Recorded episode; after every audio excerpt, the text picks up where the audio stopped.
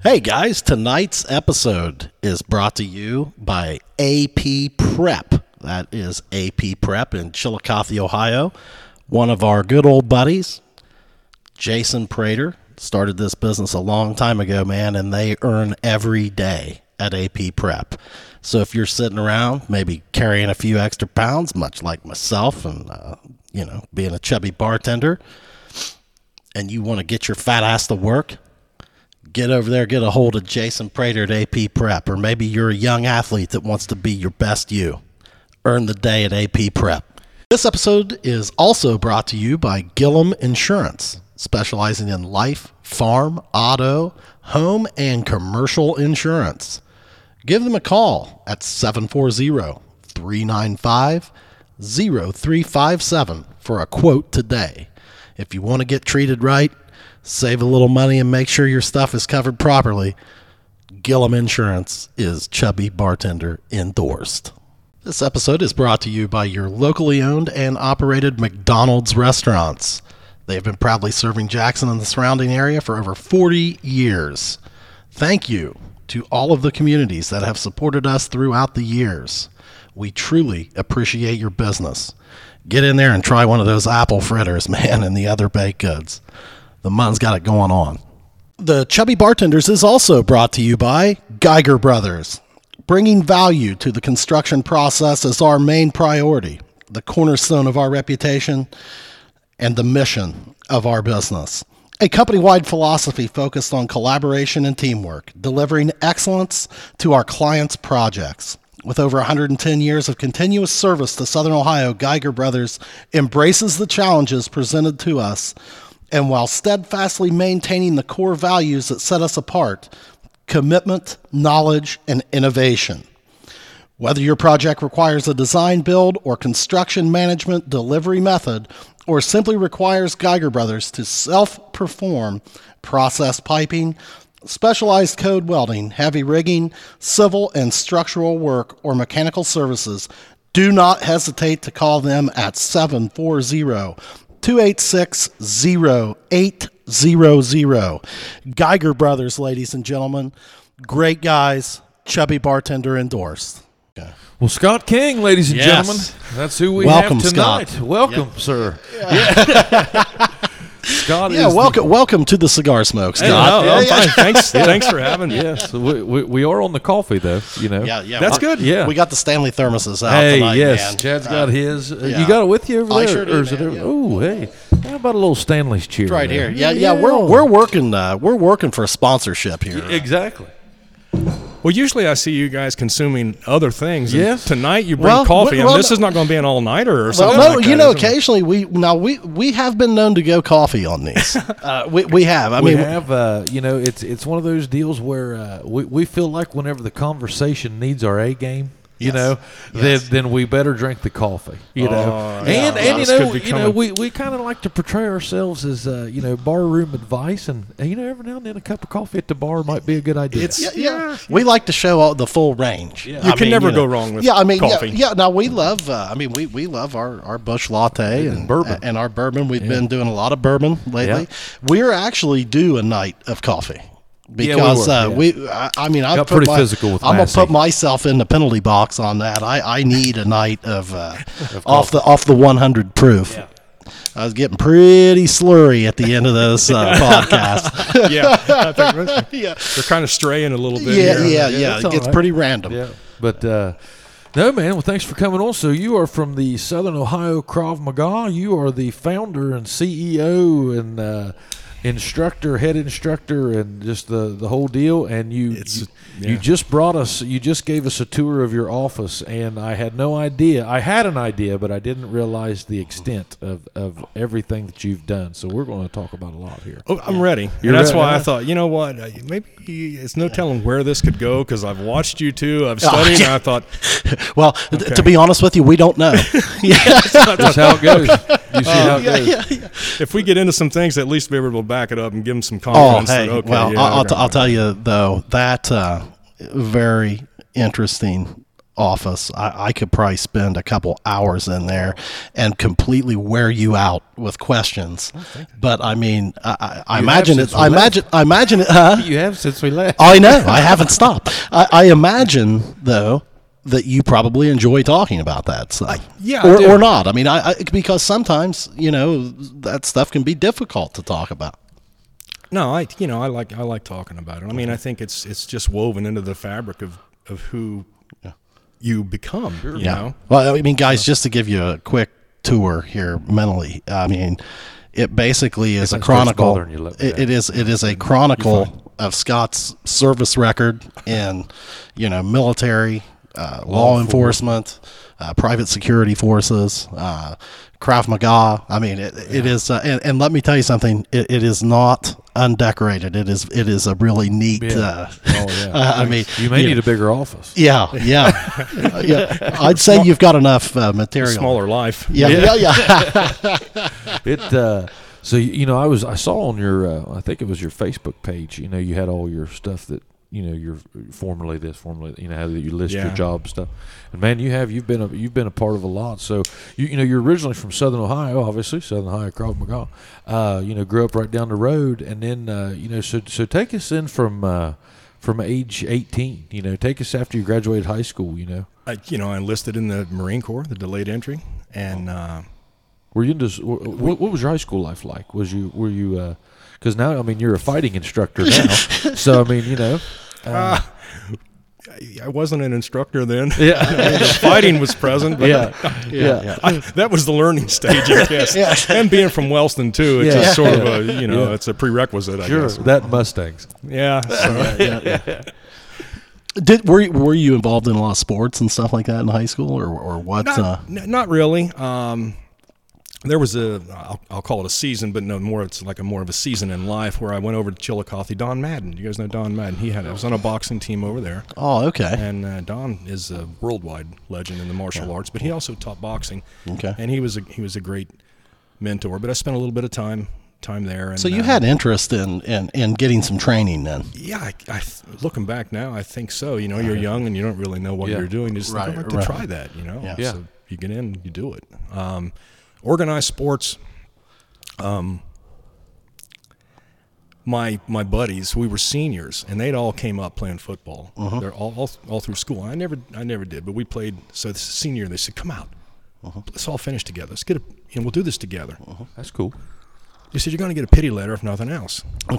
you know, you, we, know, we know you don't know what you're doing, but we're going to help you." I said, "Oh, oh, okay, I'm on board with this." Yeah. And um, it, it's a good story, but it's kind of a regret too. So we go halfway through the season, and back then,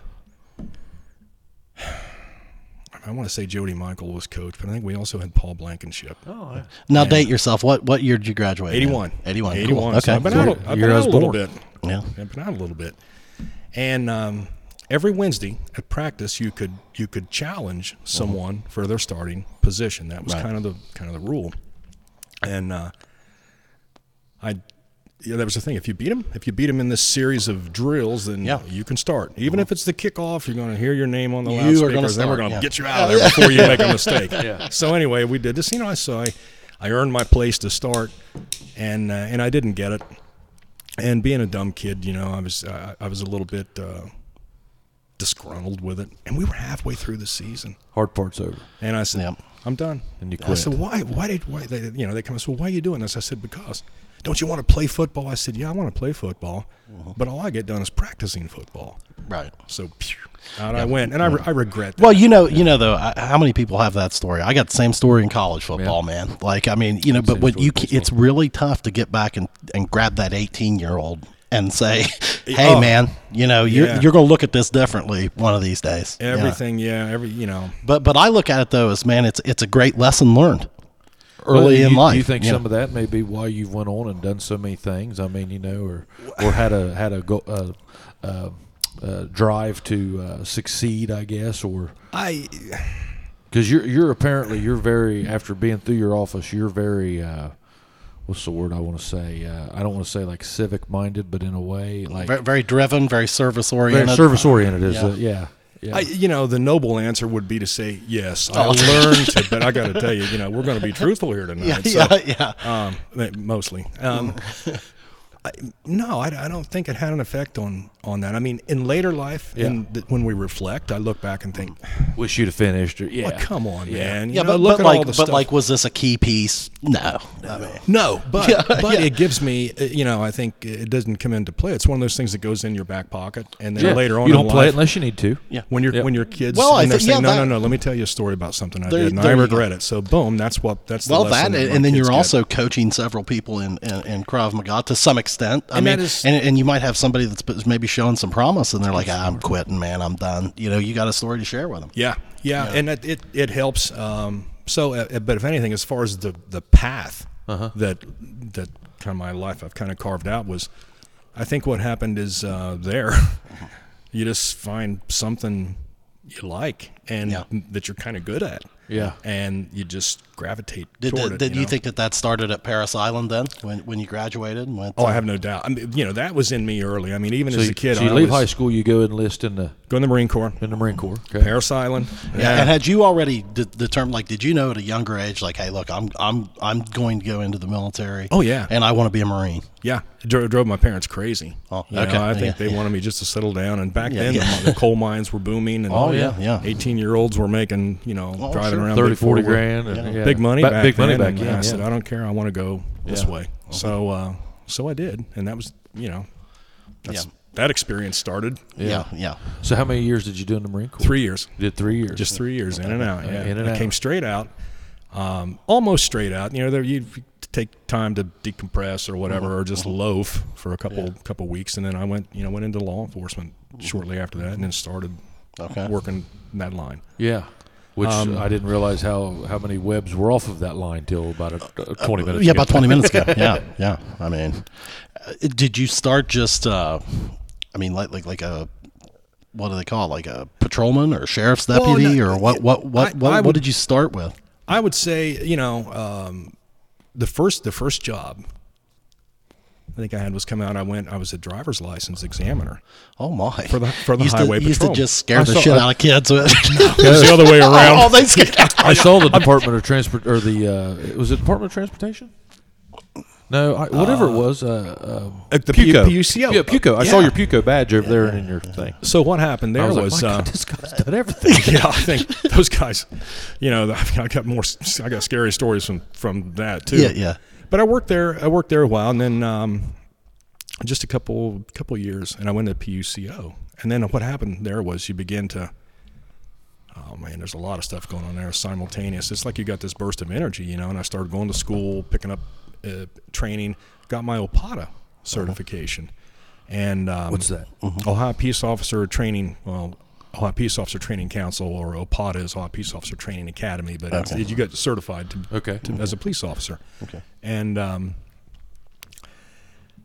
and I, I really started uh, showing a knack for for working drugs, working Okay. you know narcotics and not on the highway working. And I you know I went back then there wasn't a whole lot of interdiction as we know it now. But- Interdiction. Uh, when you're setting up, uh, you know, you're trying to get the the loads Yeah, coming yeah, in. Yeah. Um, Do, it- does PUCO are they are they active in that or? no, Okay, but No, th- they uh, now, uh, do they work? Not to. We'll get back to that. I just want to reset this with with PUCO. Do they work in conjunction with the State Highway Patrol, or are they a? I mean, a branch or what? Yes, yes, Uh, and yeah. At the time, we were separate state agencies, and but we, you know, we kind of shared the road, and we you'd see us parked in the crossovers together and right. having coffee and stuff. Um, and what happened was, you know, the PUCO just regulates the commercial trucking industry from a safety standpoint.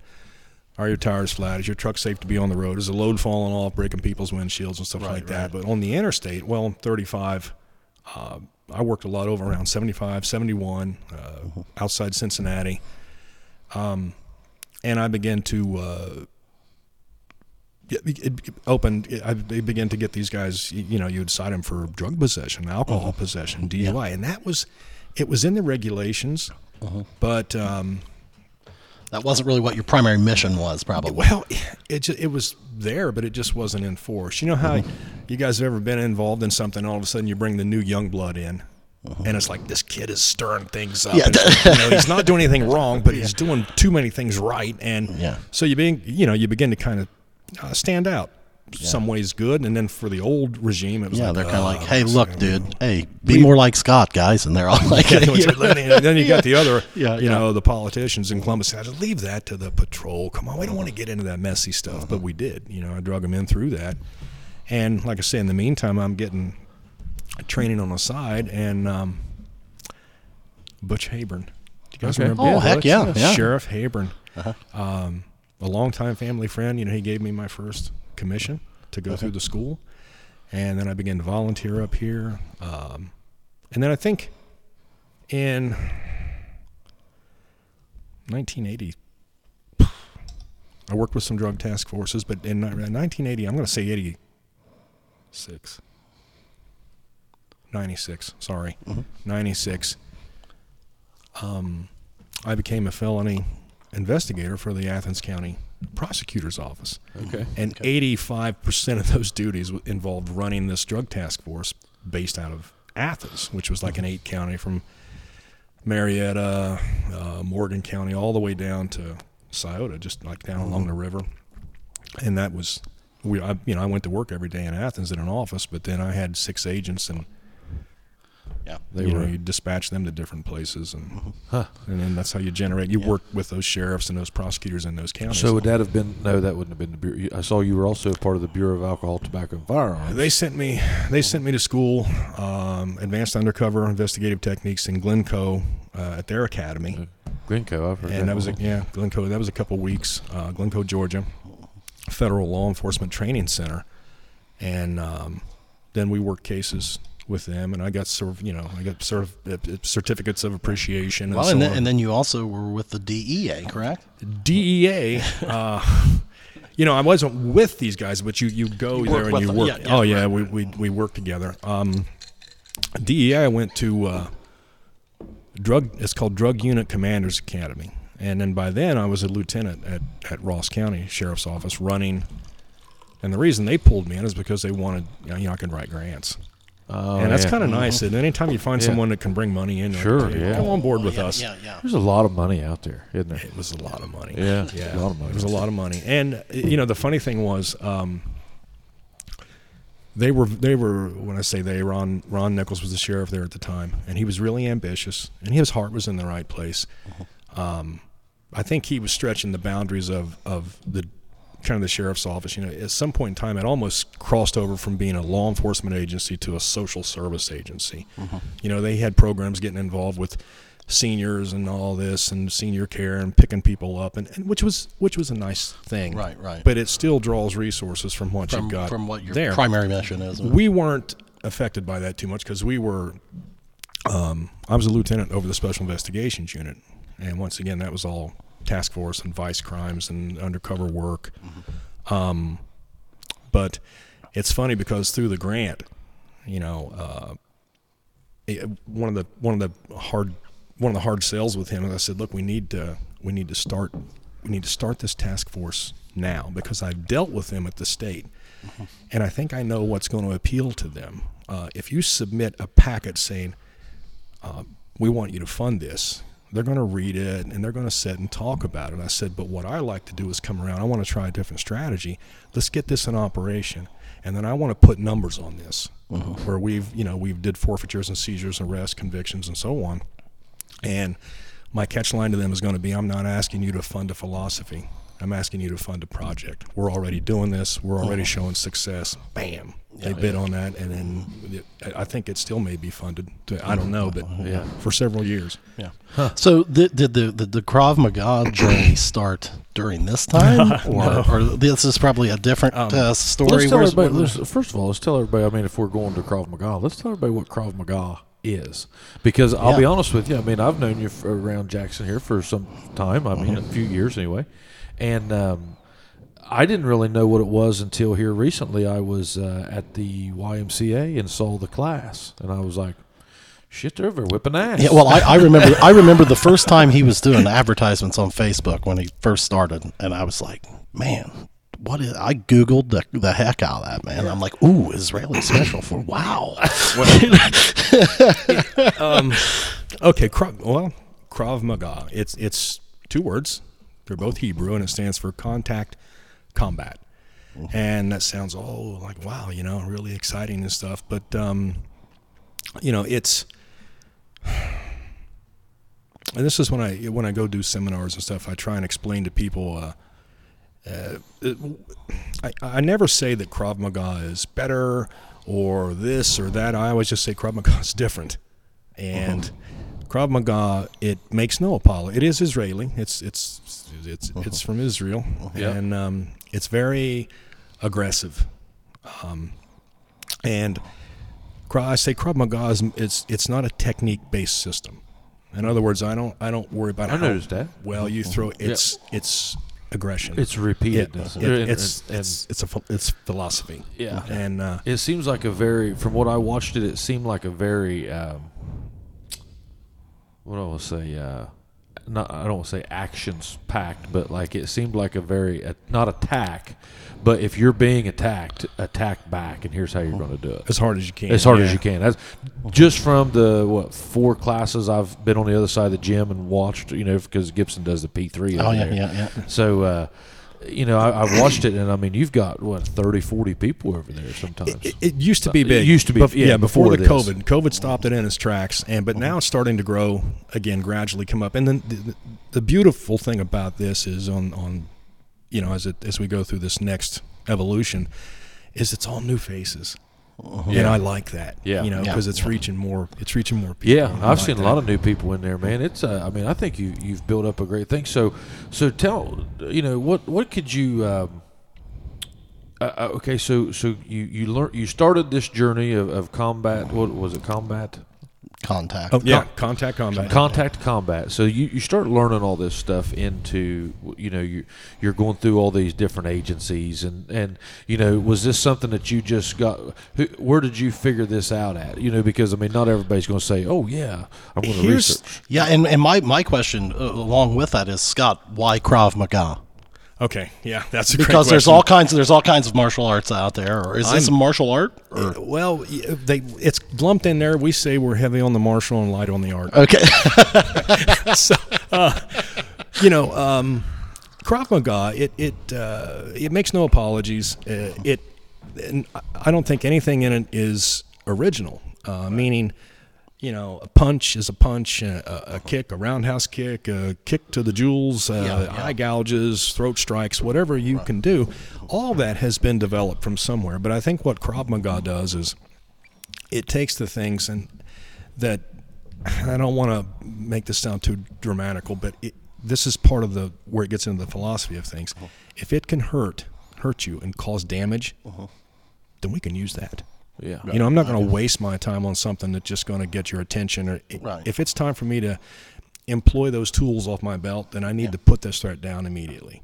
And uh, very action oriented. Uh, you know, take action now. direct action. Yeah, Yeah, and you know, I've had people ask me before, and they say, well, "Have you ever had to use the your Krav Maga?" And in their mind, they're thinking, oh, you know, have you ever had to beat somebody up? Or something? I said, no, yeah, I use it every day. You know, and this is where I think um, I will say one of the things that that helps.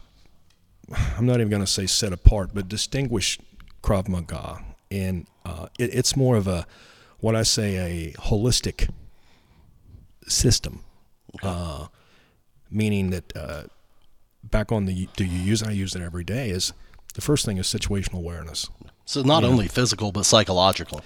It, yeah, well, and uh, I think this is why you find a lot of the uh, you know the special forces and the other uh, the anti-terrorism units kind of drifting toward this. They may not call it Krav Maga, but when you talk to them, well, yeah, yeah, we've been sent to Israel to learn something, or we've had an Israeli join us to learn something, which goes back to how I got started in this. Okay, okay. Um, so um, So it's the, it's the it's- chokeholds, the you know some of that stuff. Oh, it's it's BJJ. Uh, The elbows. Oh yeah, it's all Muay Thai. Yeah. But when you begin to put all of this together, and then what happens with Krav Maga, and here's where I think it distinguishes itself is, is you you you you introduce that, um, that ability to recognize threat, react to it, uh, in a very aggressive manner if you if you can't get away Right. you know and, and when i do the seminars i think people come in and even sometimes at the class they expect um, some type of uh, magic pill or some kind of ninja tactic and, and i say no no no no no you know the best self-defense the best self-defense is don't be there Self awareness. Yeah. Yeah. That's yeah, right. self-defense don't be there i recognize that threat i pull out i can tell you overseas that saved me more times than That's than a that's a lifesaver. That's not a that's not a let's get you home. That's a that's a that that's that saved your life being Yeah, exactly. Just Oh. you you look at it, you know, because you're dead and you're overseas. you're going, yeah, and yeah, You're dead. and it's Yeah, over. and, and that's what I mean. That's that. I mean, you know, uh, not that this you're going. This is where the chubby bartenders gets chubby, you know. but uh, so you know, I had that scare last week with with not that I was going to die, but I'm saying like uh, the awareness factor. It can happen in anything, right? So so you said use it every day. Okay, so you know you mean you know you're talking about self defense, but you're I'm sure you're aware on other topics as well. You know you're just you're just trying to stay alert. If you're alert in one thing, odds are you're going to be alert in another, right? Well, You- you're staying that way. When we were coming up the stairs, you know, Chad made a comment like, you know, I was always interested in the I was. I said, no, no, every, we, we've all got this in us. The key thing is, and this is where I like to, you know, mentor or coach people is learn to listen to that voice, because Yeah. the way we're wired, you know when something's not right. Yeah. Uh, Yeah. And it's happened to us here. I don't want to call anybody out, but there are local businesses here that after 10, 11, 30 at night, you go in and you see people milling around outside, and you think, I really want that little Debbie, but it's probably not worth it. Yeah. Yeah. yeah. um, yeah. I will call this business out because it always happens to me every time. Whenever I'm in Columbus and it's time to come home, and the gas tank is on like quarter tank, and you think, okay, when I came through Circleville, it was this price. You look out, it was this price. But you know, it's really cheap here at that Speedway on oh, yeah. South High Street. You know which Oh, one I'm yeah. talking about? Yeah, yeah. So Yeah, right I think on 23. so yeah, you know, and it's always dark out, and you always pull in, and there's people milling everywhere, and you can see shadows in the bushes, and you see cars parked See- over in the alley Yeah, with yeah. people up to the passenger window. You think, You know, a, a street I think's really dark in town, and I, I mean, I do a lot of late night jogging or walking in town. Portsmouth Street. Have you noticed like how dark? It's like- kinda dark, yeah. Man, it's dark down in there too, man. I was like, man, we need some. I, and it's not that there's not light, but what it is, it seems like the trees have just gotten so big and and it just and it just covers them up. It just you yeah. know, but uh, but you know, I think a lot of people. I almost knocked that over. I think a lot of people. Maybe it's just me. I don't know how you guys feel about it, but okay. So here, take it from. I've never taken any type of self defense, no, karate, no nothing. Okay, uh, I did a boxing uh, thing with Prater, and I did a boxing thing at the, with in Nelsonville. Whenever I was going to hockey, I did. You know, whenever Yeah. uh, to that, I forget the name of it now. I should know this, but whenever there a couple times. Um, other than that, I know nothing. But if I hear the term Krav Maga, or or even Muay Thai, or uh, hey, you know, I know Curtis J. John. He does Bondo. great friend of mine. Yes. Yeah. Okay. Uh, you hear those things, and, and I don't think that people really, you know, it's it's easy on on the le- on the top level of that. It's real easy to say, oh, that's just some self defense class, or or well, I don't think I need that. I don't, you know, I don't need to be any tougher, I guess, or or they think, well. You know that's just something to go beat somebody up or, or something. They they think that, but what they don't really. This is what I've noticed just in recent YouTube discoveries on Mm-hmm. watching guys like you, watching the Chrome. There's another guy, uh, the Taylor guy. there's a Taylor? Joe. Joe Taylor. I don't. Yeah, he's doing something. I don't know. What, BJJ. BJJ. And Okay. he's yeah he's which he's which. BJJ? Uh, Brazilian Jiu Jitsu. Bra- Brazilian Jiu Jitsu. Okay, and then Curtis does Bondo. So then I've really got into watching UFC here lately. Okay, and just you know, last night we got to talk about the Tyson fight last night too. Uh, did you watch it? No, I did. It was awesome.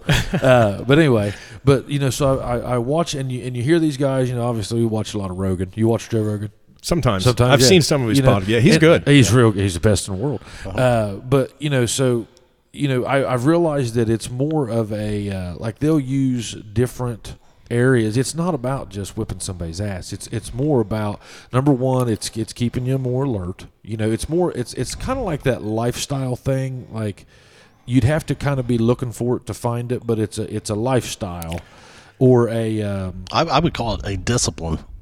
Yeah, discipline. But I think that's yeah. a bad word to use for it because that's a scary word for a lot of people. You know. That, but does this make sense? What I'm saying? yeah, yeah, I'm, I get it. Yeah, I mean, I, How do I you look at like those classes? How do you see them? I mean, I don't know, man. I think I would probably be your regular uh, ham and egger out there that you know uh, took a taekwondo class when I was in you know elementary school or something, and uh, would always ask like, "Well, what what belt are you, man?" You know, like, Yeah. well, what uh, what what belt have you achieved or whatever. And you could ask that. And so, what if somebody said yellow? Would you have any clue what no, that meant? no, but but but what I'm saying is though, I, I I I separate that when I when I'm looking at Krav Maga, and I could be completely wrong. It just seems more functional than than like taekwondo or something like that. Which I mean, I don't I don't know anything about them, but But like see, it's not its this. It's not its own style, is it? Or it's it's it's using a lot of those styles. that's what I mean. It just seems functional. I Yeah. mean, like you know, somebody somebody tries to do something to somebody Oh, that, yours that, is that- that's trained. Oh, it's over there. Isn't it? So- no, it's in my pocket. It's Oh, good, you though. can I'll get call it. him back. No, no, no. Well, was, oh, you can hit the button if you want to, or uh, whatever does that. Stops that. There you go. Yeah. Yeah, if somebody, I mean, but like you know, this this is. You're is not gonna be rude, man. We're smoking cigars. Yeah, yeah, uh, yeah, we're yeah, usually yeah, drinking yeah. coffee, cussing. So Yeah, you yeah, know, yeah, it's feel, fine. feel real good about yourself right yeah, now. but no, we. I mean, I just think. I mean, I look at that as like okay, A- and I used to. I, I, I've I've I've given this uh, you know drunken philosophy many times. Yeah, Okay. yeah. Chad Uh, Riddle, Tip Yeah, yeah, yeah. Okay. Like like let's say let's say you know I'm training in Taekwondo. I'm just I'm not picking on Taekwondo. I'm just using that. I took I took like a cl- classes for a year when I was a little kid. Big class. I mean, yeah. what I what I would say to that is it seems like okay that is a, a, a, a very good fighting style probably if I'm fighting somebody else in like a match where they're using taekwondo as well and it's and it's technique based and I'm trying to score with particular punches or something but like it, to say that that would translate to the real world if somebody came up and put a gun to my head or something I you know Yeah, I, no. I guess that would be my take on it. Yeah, That's and deeper than you- me. Yeah, you, you, you're going. Yeah, I mean, Yeah. you're exactly right, and not to not to disrespect taekwondo. No, no, no, any and that's- and that's the last thing I was what? trying to do. No, Yeah, yeah, yeah. All of our kicks and stuff Yeah, that's come yeah. from taekwondo. Yeah, Yeah. right. because they're right. great. You know, our knees and elbows is Muay Thai, uh, so on. But and this is this goes to why The I think elbows, man. W- w- UFC's opened that whole tech, that whole thing up to me. I didn't realize the damage you could do with an elbow. Oh, they're amazing. And you know, there's a, you know, if if you want to break it down mechanically, you know, I mean, I I got the scars on them because I've just thrown so many. But you can open up somebody like a can, with a can of sardines with these things. Yeah. But to here, you know, the thing is, I've got to be close to employ these. Yeah. So and usually I like to have keys to open up the door, boom, headbutts, and so on, Mm-hmm. uh, uh, which takes me in closer because because once I go on, once I go on the advance or the Yeah. you know my defense is my attack. So I'm just gonna I don't want to sound dramatic, but Yeah. once Well, no, like- once I flip that switch and go, Well, And that's what Krav and Maga is, is. is, That's the switch. and, and is there? There's probably, uh, I, I imagine, in, in your classes and everything, is there? You have to probably figure that trigger point at some point. Like, you know, when do I employ this skill? I, that's where the situational awareness comes in. Now in class, I call it go button. You have to decide when to hit hit your go button. You know, so uh, let's go let's go back to Speedway up on South High Street. Okay. Um. So we're pumping our gas. Our family's in the car. We've all been in these scenarios now. Yeah. And, it, and it, it may have never happened to you. It's, it's never happened to me, But we, but it could. yeah. So here comes the person up. Hey, what time is it? Have you got a light? You know, and they're shuffling and see right away. Um, you know, there's I guess uh, there might go like a German Shepherd in me. My hair begins to stand up, and I'm like, you know, so I say, what's up? yeah, And I used to get even out here, well, even at our Walmart. I've told people, I said, that's close enough. What do you want? My Yeah. wife says, why are you so mean to people? yeah. What if that was? What if that was 2020, man. I mean, you know, yeah, you know, and and I say because I I understand that unless they have a, a weapon, yeah. uh, they have to get close to me to hurt me. Yeah. And so it's easier for me because the best self defense is not me beating them down or getting. It's me and not being there. Right. I don't know what time it is. No, I don't smoke. I don't. You know, Yeah. go away. It's okay to be rude if you start to feel threatened. And this is when I do the And, seminars. and, and this is where you're, you're not saying that that's the way you are. If I walk, man, I've walked to, to you several times. You've never told me to get the hell But, away. it- or but it's it's a threatening manner. but Like, but if it's it's- threatening to you, then it's like it's yeah, when you're- get yeah, that yeah. that, it's, there's that your feeling, there's a button, you know. And um, you know, the funny thing about about seminars when I go around, whether I'm doing, you know, kids are my favorite. I work with developmentally disabled. I work with elderly, and you know, Uh-huh. at some point in time, like the DD and the elderly, it crosses over, and it's not. I don't call it self defense. Uh, Uh-huh. It, it be, you know becomes self protection right. uh, because you protect yourself, make noise, get out, draw attention to yourself. You know that's why fire trucks and police cars have sirens because they want us looking and saying, "Oh my, what's going on over there?" Yeah, and then right. you go help. Yeah. But uh, so you run a two or three hour seminar, and let's say I've got a women's group or church group or something, and you have to. I, I call this the CPU because I want to speak common language everyone understands, and they're having fun, you know, and I want to make it lighthearted. It's, I don't scare people. You, Right. if they're smiling and laughing, they're more open Right. to learning Sure. Sure. and and they absorb more. But so you got to pack all this stuff in, and I start with situational awareness, and by the end of the, the session, you know, their shirts are sweating. They're like, "Yeah, this is," Yeah. because you might never see them again. You never get them back. Yeah. So you want to download as much onto their hard Mm-hmm. drive as you can, and and equip them. And you know, uh, I've been validated with that a lot of times with stores that came back and said, uh, it, it, uh, you know, um, let me run through this. How could this play out real quick? You know, uh, without naming locations or names or times or anything like that. You know, there have been times I've went to. One of the things I, I do on the quiet, you don't see this on the web, is you know you go to the domestic violence shelters and you work with with them, and uh, so there have been instances that have trickled back there and said, you know what, what what you taught me it it helped me in this situation. And then your eyes just fill with tears when you hear what you know what they were And and, and, and are- are are you saying that like even even if somebody had one class Hmm. and learned some of these techniques that they could they could apply that immediately or, or I mean it's probably got so That's- just like anything else you have to practice it over and over again. uh, you know chad I, it, it- that's what i that's what i want to believe. Okay. but still it, it's like uh, you know you can give someone information and and uh, even they'll feel i love the word empowerment because i in the seminars you have a magic moment where you see people begin to realize man i can do this. I don't have to be you know? But Um, I've watched them in your class. yeah yeah yeah I've watched them just some the shit out of them back. they enjoy it yeah, yeah, Man, yeah, they yeah. into that. Mm-hmm. So they have fun, but you can give them this information, you can teach them, you can show them stuff. But at the end of the day, it's going to be tag. You're it now. You know, you've you've been given this, mm-hmm. and what you do with it it's there. now- yeah, it's it's, It's up there, to you. you That's know. why I come back and I come back around. And I say, you know, aggression is so so important. Aggression will. I'm going to go as far. You see these instructors say ninety percent of the time. I'll go as far as say almost hundred percent of the time. Aggression will overcome technique. Uh-huh. Knowing technique just makes your aggression hurt more. Oh, yeah, yeah, yeah, yeah, yeah, yeah. when I teach kids to get them to be mean because they're uh-huh. timid anyway, uh-huh. I always have a joke and I say, okay, um, over there in that trash can, I said before we start, I, I, on the way in, I picked up this little raccoon, but I said it's got rabies. You guys know what rabies is? And they, oh yeah, yeah. And I said. Rabies makes it kind of crazy. I said it's over there thrashing and clawing and biting. I said I need a volunteer to go over there and get that and get it out of here. And nobody raises their hand.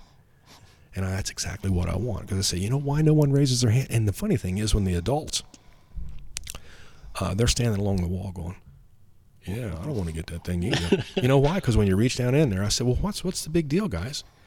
We weigh 100 pounds more than it. We're smarter than it. We have full capacities of all of our limbs, and we we have a plan. We can formulate things." I said, "But no one wants to reach in there and grab that. You know why?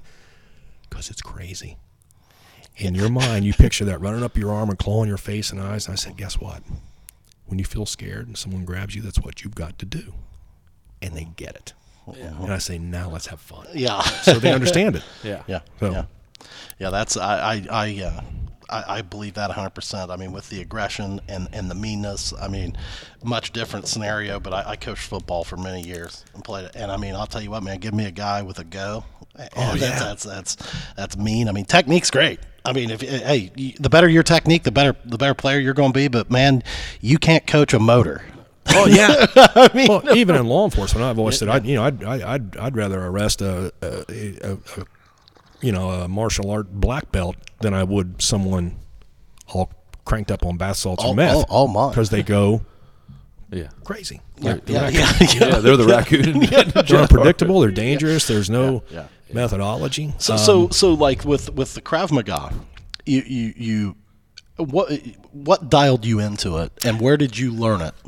I mean, Um, okay, well, I, could, man, I, this is funny because I can go right back to the moment with my boys, the team. You guys seen some oh, yeah, pictures, yeah, yeah. and um, I was I was running the project in in uh, Afghanistan. is, is this private security? We yeah we were private private military private security private military operators, and all these guys came from various special forces and so on, and they were all. Uh, I think just by nature, by virtue of the work, you know, they were all alpha males and type A's, and Yeah. and um, now here's the funny thing is, I'd say the just the whole deal is set up with guys like that, though. Isn't it? I mean, it's all- you'd it's- have to be it- about half that. it's it's yeah, it's just permeated all the way all the and way if through. you're not then that, then they'll make you that. when you get down into the to the teams where where we were at, you know, you you were operators. Yeah, And, you're uh, special. so these guys, um, uh, you know, as project manager, there were no restrictions on us, especially back then in Afghanistan, because all the media was in Baghdad reporting on Blackwater and all the other people going. yeah. No one was watching us in Afghanistan. so you could run missions, you could run task orders throughout the day. And then at night, you know, here's the part of Kabul where Kabul, it, it's what Chicago size, maybe. You know, I mean, it's it's just a massive city, and uh, just like every other place, there's graft. Uh, we had uh, we weren't restricted like military. We can have uh, booze and stuff, and back then I drank. So, if you weren't careful, uh, there were plays. Uh, you know, there were entrepreneurs who would who would come in there, guys like yourselves, and say, "Well, maybe, maybe I'm not an operator, but by God, I know how to run a business." So they'd open up a Mexican restaurant or something, Yeah, yeah. and the liquor would flow. So, and the funny thing was, those became magnets for expats because you know you had a huge UN contingent there who were unarmed, and all the people that we were there to protect and so on. You know, we were just the gunslingers. But um, some of these bars were, were rough, and the way I can describe it is, uh, you've seen those bars on. Remember the old Star Wars movies? Oh yeah, yeah. and you, yeah, you go in because you know here's the guys. You know, you got your weapons with you and knives, and there'd be times you know I'd have guys get their jaws broken, fights there, uh, stabbings, and like you joked about earlier, that's not the place where you want to get hurt. No. So I had to come up with something to keep these guys busy because they're alpha. Yeah. What are we doing? You know, go, go, go, go, go. Yeah. We didn't have a lot of bandwidth, so Call of Duty or whatever they were playing, you just suck everything down. And uh, This is what year? this would have been 2005 or six. And um, I went out and I bought pads and gloves. And after dinner at night, after our food settled, we'd go out and we'd fight. We, that was our fun. Yeah. So, but what happened was because you had all these guys from these different special forces, You just different out there countries. fighting the special forces after dinner. Well, it, what would and here's I ain't never um, messing with these guys. I'm going to name uh, you know I'll, I'll name this guy Jared. Um, Jared was the one. He, he was the first person that that ever mentioned. I said, "Where where did this come from?" He'd say, "You know, we had an Israeli brought in. This is what they taught." He was with fifth before he came to us. He was with um, fifth group special forces, and it, um, Did all of you at that time know a little bit, maybe like, like uh, maybe police force training Yeah, type? exactly. So everybody was was bringing something to the table Something. at night. You, You, are know, you're not you're not just out there, you know, like they called it last night. Your uncles at a barbecue. They're, you're not out there just throwing haymakers. But Yeah, you're yeah. saying after dinner you guys would go out and fight. But it was No. more of an exercise slash. It, it was tr- No, but it was tr- training. it was Well, training, and every, you know? everybody was I mean- ex-military probably, or or Ex-military. They're not going to kill you. They might hurt you. Yeah, it was But the- it was just you a, it was a, it was a class thing, you know. Like Pudge, tomorrow night you you bring something to the table, and um, you know, Bourbon. We loved each other. Yeah, well that that would happen too. Yeah. But uh, So you guys were actually learning from each other and these everyone would techniques. come in and say, "Well, okay, here's something. Here's something we, we were taught one time, and it would be anything from uh, you know control and restrain. Uh-huh. 'Cause Sometimes you got to put you know you don't kill people, you just want to put them down, take right, them, right. uh, incapacitate. So then that night you would work on that. Then. So we would work on. I had mats. I bought mats for us and gloves. Um, You're in the desert, or I mean, no, no, no. This this is this is in Kabul, and So, and, and so what type of living arrangements is this? So you you guys are over there. In it a- was called, uh, you know, just the common. We lived on what they call the economy. So Okay. we were outside the wire. We lived in in the in the, the city, okay. and they, we lived in what they called villas. I'll No. let that I'll let that image sit in for a minute, and then I'm going to destroy it. Yeah. Um, they were, uh, by Afghan standards, they were nice, big place. I needed a big place, Okay. you know, because uh, it- you know, because I ran the project, I'd have to go out and deal with these, you know, with the Afghans who loved to barter and negotiate and haggle. But um, there were there were certain things. So you're selling security at this point? No, no, no, no. This is just setting up the living accommodations for us. Where our contracts were usually with the U.S. government or someone within an arm's Yeah. reach of the U.S. government. Yeah. Uh, I got an uncle over in Saudi right now. My wife does, and he's doing. Uh, he's he's retired Air Force. I mean, he's he's a diesel mechanic, or he. But I mean, he's what I've seen from that is he's like brokered through a, a government agency. His that company he's with is, the way it seems. I, I I'm probably talking out my ass, but no, it- it's, it's probably KBR. It's Yeah, probably who he's with. Kellogg Brown and Root or someone like that. Yeah. DynCorp. Yeah, so he'll go over there, and um, he he started off. He's been kind of a little bit everywhere. He was in Af- Afghanistan, Syria. He was he was in Syria for a minute. That was he said that was pretty wicked. Um, he was he's been in places where like you have to drop down and, and pray every four hours or Uh, seven times a day we Se- would yeah, hear something like that, Seven yeah. times a day we would hear the hear Yeah, the the, prayer. yeah. There's something that goes off. He's wherever that is, and they they lived in top of a mall at one time, and um, so they, you know, my wife's family, they're all big military people, and um, you know, so from what I've pieced together through their military talking. It's it's basically the government needs a job done. They don't have enough manpower to do it, or they don't have that skill. Not that skill, but they don't have that They sub it out. so they sub that out. So then your military credentials then gets you hired by basically a private firm or private agency that can handle that yeah. or business or well, you've whatever. You've already proven yourself. You know, if Yeah, spent that qualified, Time yeah. now. It, the thing that was was a little bit different with the part of the pie that we would share was, um, what you've described there was a lot. It would fall under life support, and it probably on a U.S. base or or Yeah. an embassy. Yeah, they, they're in something where they're allies, and, and- and, yeah. they're they're teaching. He's teaching right now one He's of our allies Trainer, yeah. uh, how to work on uh, jets. we never uh, we weren't involved with the, the training uh, only the training of our within our operational on, sphere you know, You- It's not like you ever see, you know, the China's, you know, Japan's uh, army come over here and train us. You know, I mean, it's just weird. have you huh? guys, have you guys ever seen the movie 13 hours Benghazi I have not. I have not don't either. No. okay uh, that it, you know the first little bit of that movie answers that was that was our life because that was about security contractors at the embassy um, in in Benghazi Uh-huh. and we had Also, that movie's you lived it. Oh that's what we did yeah Yeah. yeah, no So actually you guys, your primary mission was to protect them, uh, like people that were considered, you know, Ambassadors, important uh, we people. Or, uh, with Friends of ours. yeah Uh-huh. uh, yeah roughly right, right, right. Or or people you're working with, people you're working with. Uh, So so, hang on now. Uh, I'm an idiot. Okay, Well, okay. bring it. so, so I don't know this. You're just a guy. So are you saying? So let's say that old Trump or Biden or whoever's in there next, you know, gets in there and they so they're buddies with, uh, you know, what's the guy Putin. Okay, so you're saying that like you're not saying. I'm asking. Is that so? Like these agencies, like so, you're in private security, more or less.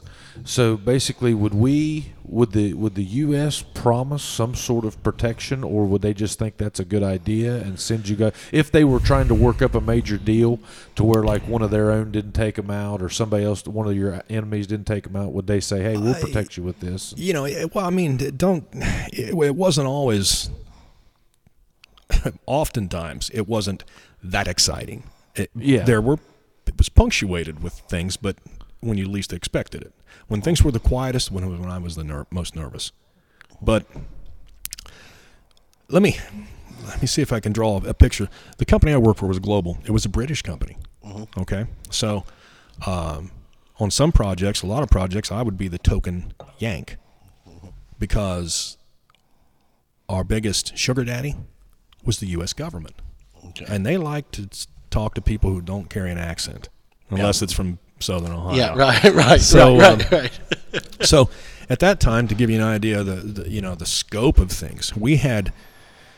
I started out on on security for the U.S. Embassy in Kabul, so it was a huge security force, and that's what we call static security. Where okay, Pudge, you're going on the roof tonight. You're off at midnight. Chad, you go up. You're off at seven. I go up. You know, and, and it's static security, just like they have at the A plant or somewhere else. Then, because this is a you know it's a free market, it's commercial interest, we would begin to bid on other projects. So Global had a we had a huge uh, footprint in Afghan, a huge commercial footprint in Afghanistan, translating lots of projects.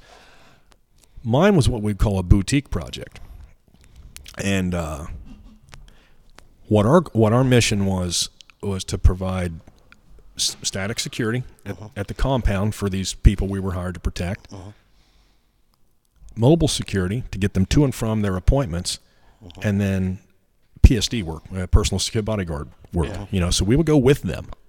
Uh, they were always under our protection, and the people were. Uh, this contract came from USAID wrote the checks on this one.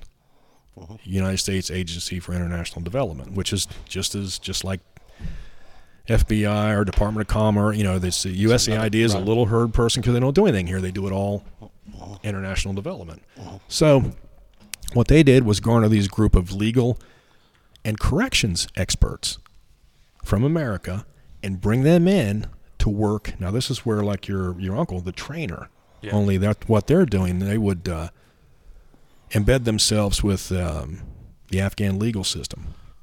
Because at that time, what they were trying to do was get them off of Sharia law, which is, you know, we'll just decapitate you or cut your hand Yeah, off or yeah. we'll stone you to death. And, Yeah, you know, so that doesn't work here. If you want to keep getting our money, you got to Yeah. you got to you got to start adopting democracy.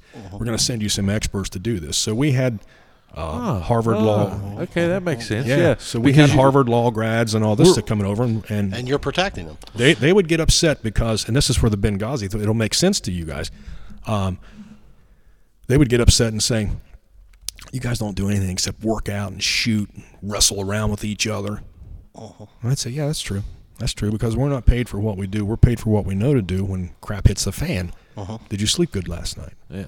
Oh well, yeah, you know. So then I'm kind of we, you know, I had access to the numbers on the contract, Oh yeah. and I knew what my boys made, what we Uh-huh. what we all made, and uh, we, we were probably we were compensated more gonna than say, they were. I didn't, and they're lawyers, and I'd have to argue, you know, debate with them. On everything. Why can't we go there? We went there last night. You know, Chad went there. Now you, I want to go tonight. You won't let me go. I said, well, because the threat level has changed. Threat, you know, security is on a on a what we Yeah. call a sliding scale. It was okay yesterday, but now we've received intelligence that It's not okay today. Taliban, Al Qaeda are, are, are, you know targeting the downtown area of Kabul, and that's the western So area. you'd have to gonna go in there and worry about them idiots. Well, so tell me, uh, Scott, what what were the rules enga- of engagement for like the the private security? I mean, like, Did you ever have targets? well, no, like, what are you guys allowed to do? like, like, is is there, yeah, is there is there a different restriction uh, as far as you know? If uh, obviously there is, if you're U.S. military versus private security, but I mean, how how Did you ever walk how, in a bar how- and like your, your headset say blue shirt? Done. Take you out. That was already taken care of before we ever got Yeah, to this yeah. place. Blue shirt. Okay. Take him out. No. but, but like, but but like, are are you guys allowed to actively engage in combat? Or I mean, uh, be kind of shitty if like that that type of thing broke out into something major, wouldn't it? What, what you know, you have to. When you say ROE, rules of engagement, uh, were different for the military than they were for us. Okay. Okay. Right. Uh-huh. So whenever we would go on joint ops with the military, you you would you'd fall under their R, their ROE. Okay. or Yeah. under- under- but if we're out there on alone, the, the the kind of the default for us was um, it turned into more operational. You know, my first goal is to get you guys off the X. Get off the X Right. because what's the best self defense? Get out. Get of out of there. Don't be there. Okay. yeah. So I don't want to hunker down. Now, of course, operational tactics are going to dictate. It's going to depend on is it assassination? Is it you know is it one person coming after one person or are they, you know what's happening here? Mm-hmm. Uh, everyone on a team, and they always went out in teams. You never went out alone. You know, so mm-hmm. everyone on the team knew what their role was. You had a very specific task, and you were trained in it, and you were very capable of it. So, first thing is to get off that X, to get the principal, or even ourselves if we're returning empty. You know, and they just see because we rode, we operated great big um, uh, Ford Excursion B6s armored up. You know, just like tanks without guns is what they were, bulletproof glass, all that stuff. And they can't see in them, so boom. But most of those attacks uh, would be um, from a roadside bomb, uh, you know, a pre-detonation, or So you're just driving down the road having bombs and shit going off. that's yeah, yeah, and you That's what you're probably concerned with. I mean, I, well, man, I, I keep wanting to come back to some questions, and then I'm thinking, oh my god, I'll tell them the story here. I was stopped one time. Uh, uh, uh, I was stopped one time out here in the in the. Uh, it was up around Circleville, and the trooper said, you know, why are you driving in the left lane? And I said, before I even realized what I said, I said, because all the bombs go off over there. And I just, I never realized it that I like riding that left lane because I don't feel comfortable on the right side. That's where all the bombs go off at. Yeah. And you see a dead dog or uh, something like that, you know, they plant stuff inside there, any kind of heap, any kind of fresh dirt. You learn to look for it. I know uh, from experience over there that usually by 9 a.m., 9:30, it was safe to get out and start moving around because they can't let that stuff sit there all day. it'll Something's be go- it'll be discovered. Yeah. Uh-huh. So they want to detonate, and they also know that They get- military coalition forces, early birds. Uh-huh. You know, Yeah. so if nothing's happened by nine nine thirty, it's like I would I would tell the lawyers again, uh-huh. schedule your stuff at ten a.m. eleven. At least we're going to miss the general threat. If there's a specific threat, we'll deal with that when we get there. So, um, and that was day in and day out. So then at night, and this didn't happen too much in Afghanistan, but when I was in Iraq, uh, you would get phew, the rockets, uh, the mortars, things like that. And, uh, the, and there, our villa was inside the green zone. Now they call it the international zone. Hasn't changed, just names. But um, you know, and that, that, when I say inside, outside, living on the economy, you know, that's important because we all had credentials. You know, I would go into the to the military intel briefings. We had clearances and so on. Uh, but then I'd go back out and well, we'd go have a beer or we'd barbecue on the roof or something. You know, because we even both in Kabul and it, we'd on the roof, especially Iraq, because it's hot at night. Things would cool down, so you go on the roof. And um, so, yeah, it wasn't you, you uncommon. worked you worked in conjunction with U.S. forces then. yeah, Okay. Yeah, yeah. I mean, it wasn't uncommon. It wasn't an everyday thing, but sometimes, uh, if we had, um, I mean,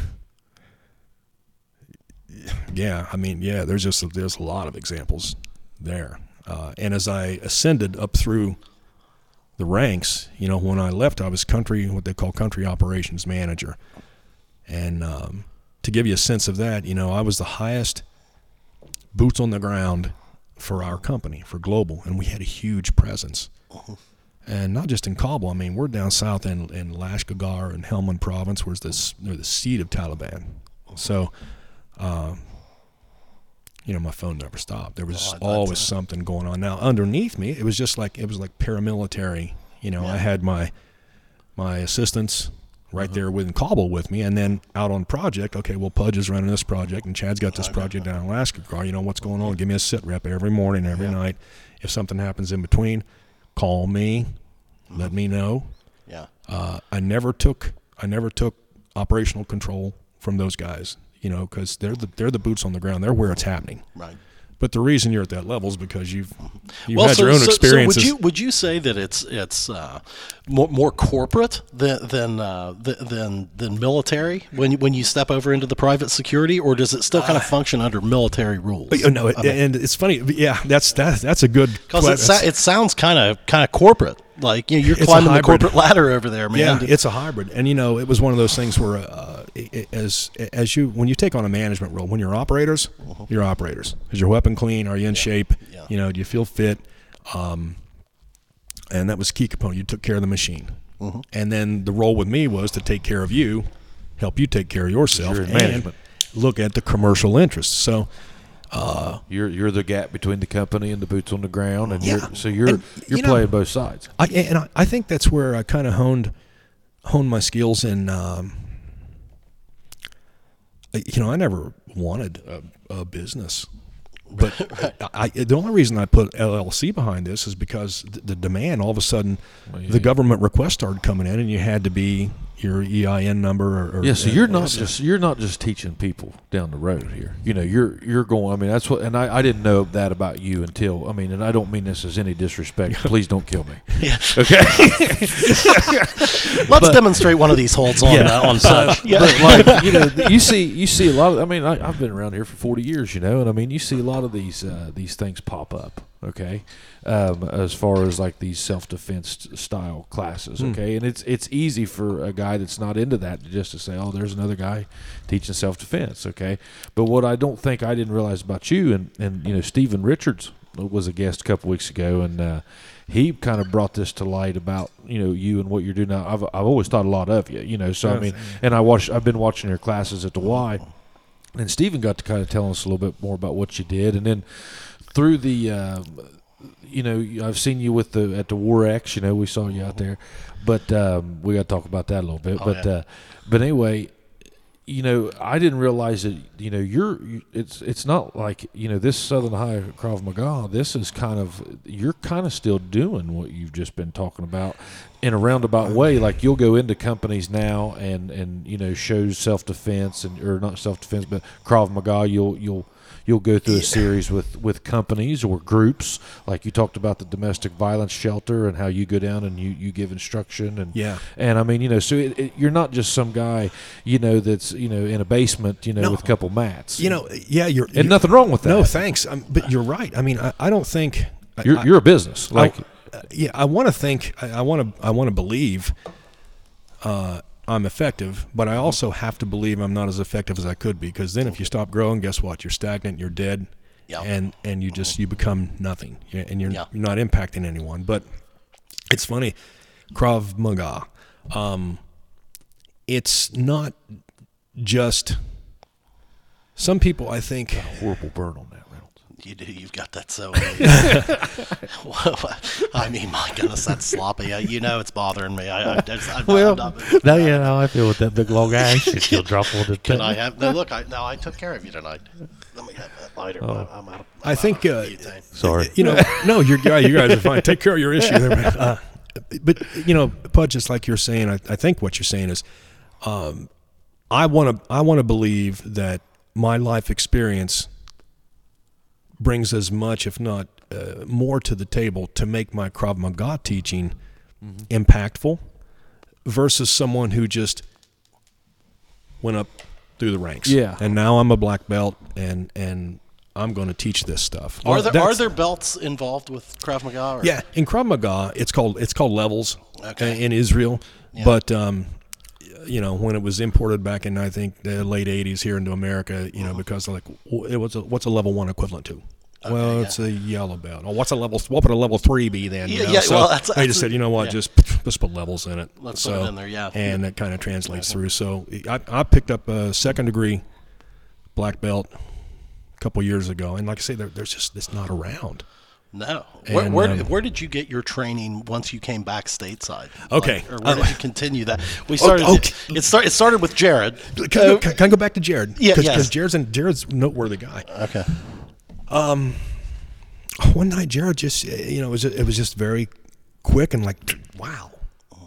Yeah, and so you get up and you're like, what did you just do? and he's like, okay, well here's what we learned: Krav Maga. What? How do you spell it? I go and Google it, and I thought, hmm, you know, you know, they pull up all these Jason Bourne videos and all that. and I go, oh yeah, yeah. I know. And I tell people in the That's it seminar. sounds like you're living, doesn't it? It sounds like yeah, he's yeah, living yeah, a Jason yeah, Bourne know, I movie. I'm like, Yeah. oh, There was, Yeah. hey, I haven't even told you Don't guys kill me. about the time I got pulled. I've been pulled off flights, off the no-fly list. I've been put in jail overseas. I've, I've been I've been held at gunpoint. I've been so yeah. There's there's so much. There's so much here. but um, so Jared Jared says it's Krav Maga. So where'd you pick this up at? Well, we train with the Israelis. Mm-hmm. Um, Here's an, here, here's another interesting part. Now, this won't happen to me tomorrow when I'm at work. I'm just driving, you know, mm-hmm. picking up garbage around the mm-hmm. city. I'm fine with that. But you meet people along your journey. Uh-huh. Jared, when he was with Fifth Group Special Forces, he was he was one of the people. Um, I can't think of the name of the movie. Is, is it Horse Soldiers or something? Oh yeah, yeah. I, I did see that one. The uh, it, it was essentially about the uh, the the was it Green Berets or Rangers that uh, were some of the first ones on the ground in uh, Jared was one of those in guys. Uh, yeah, they were in- inserted. in, uh, in, in Afghanistan. they were inserted in in Afghanistan. It's not, it's not Four Horsemen, is it? No, it's it's some like the the horse soldiers or something. it's something like that. Something like that. It- But Jared was one of them, and there was just a handful, and he, they were inserted into Pakistan, and they linked up with Mujahideen, uh-huh. and then they, they came on, on horseback and, and, and donkey and something even came, and they came over into Afghanistan. And what they did, Bagram Air Base was one of their objectives. Bagram, you know, it's all ringed in mountains. It sits in this basin, uh-huh. so you can just sit up there and look look down at it. You know, uh-huh. and what they did was, uh, you know, for one or two operators per so many hundreds of Mujahideen fighters, and they ringed, went around that ring. Jared would tell these stories that uh, the Afghans called this thing the the uh, the death ray. So he'd say, you know, he'd look at this. You know, look at this. Yeah. They'd look at it. He'd give the coordinates because what you do, you laser that. And what the Afghans didn't know, it was beyond. It was beyond. It was. It was beyond their imagination. Or technology. It- yeah, they, Or they just- can't. Even like the little boys I told you about, is they they'll never know what it's like to walk into a Walmart, or or or dip their toes in the ocean. They'll never know that because they can't get out of there. But so the death ray, uh, you know, he'd say he'd say, okay, you know, you see that white chair, you know, we'll use the courthouse or somewhere and say, okay, now yeah, this would be far away Yeah. maybe the patrol post, I mean, farther out, you know. And um, God, no, we're not blowing up the patrol yeah, yeah, post tonight. or the courthouse. Yeah. Yeah. And um, but they're on this basin. Well, he would radio up because they're just layers and layers and layers of ordnance flying around. Yeah. Yeah. So he would laser that target. Well, they can't see this. They don't understand what's going on. He just think they just think he shoots that with a laser and then Yeah. He'd say, "Now get down, get down." You know, push him because that sweeps up out of that that shock will come up out of that valley, even that far away. So Jared was one of those guys that came in. So every now and then we would leave Kabul. and We wanted to go to Bagram Air Base because once you, if you get on Bagram, they had coffee shops and pizza shops and all this cool stuff. So we would run through that thirty mile like from here to Chillicothe, Apache country. Uh, in a, what we call a soft skin, just like your Jeep. Really? And we just bomb up and put our Afghan gear on, and you know, look, you know, from So, the so you, you're trying to look like an Afghan. you just blend in, you know. Yeah. I mean, we all drove what they call pajeros, and uh, when we just wanted to blend in, of course, it's hard. But you know, Jared had the beards and stuff, and he said during that operation, he said we knew something was up because it was after 9/11. We knew something was up when they came in. They said, "Grow your facial hair," and they started handing out vouchers um, to go suntan, to go to the tanning bed. Yeah. So He, he, I guess I didn't realize why those guys all had beards. All the special forces, man, that became a thing there, didn't it? in Yeah, Afghanistan well, they're you know the because they're unconventional. They, Yeah, they, yeah, it's- yeah. So why should the conventional rules apply? And I think that was the. yeah. But anyway, Jared, yeah, Jared introduced us, and, and that's where I got uh, you know I got hooked on this. And shortly after that, they pulled me out of Afghanistan. This is a this is the, the old rule about being too good at your job. Good work rewarded with more work. Yeah. And they said we want to we're going to reassign you. We're going to pull you into Washington D.C. I want you to work in a corporate office. Okay, you know, so I go in, I trade in my boots and all my gear for Suit and tie. Dockers and yeah, suit and tie Yeah. in a cubicle.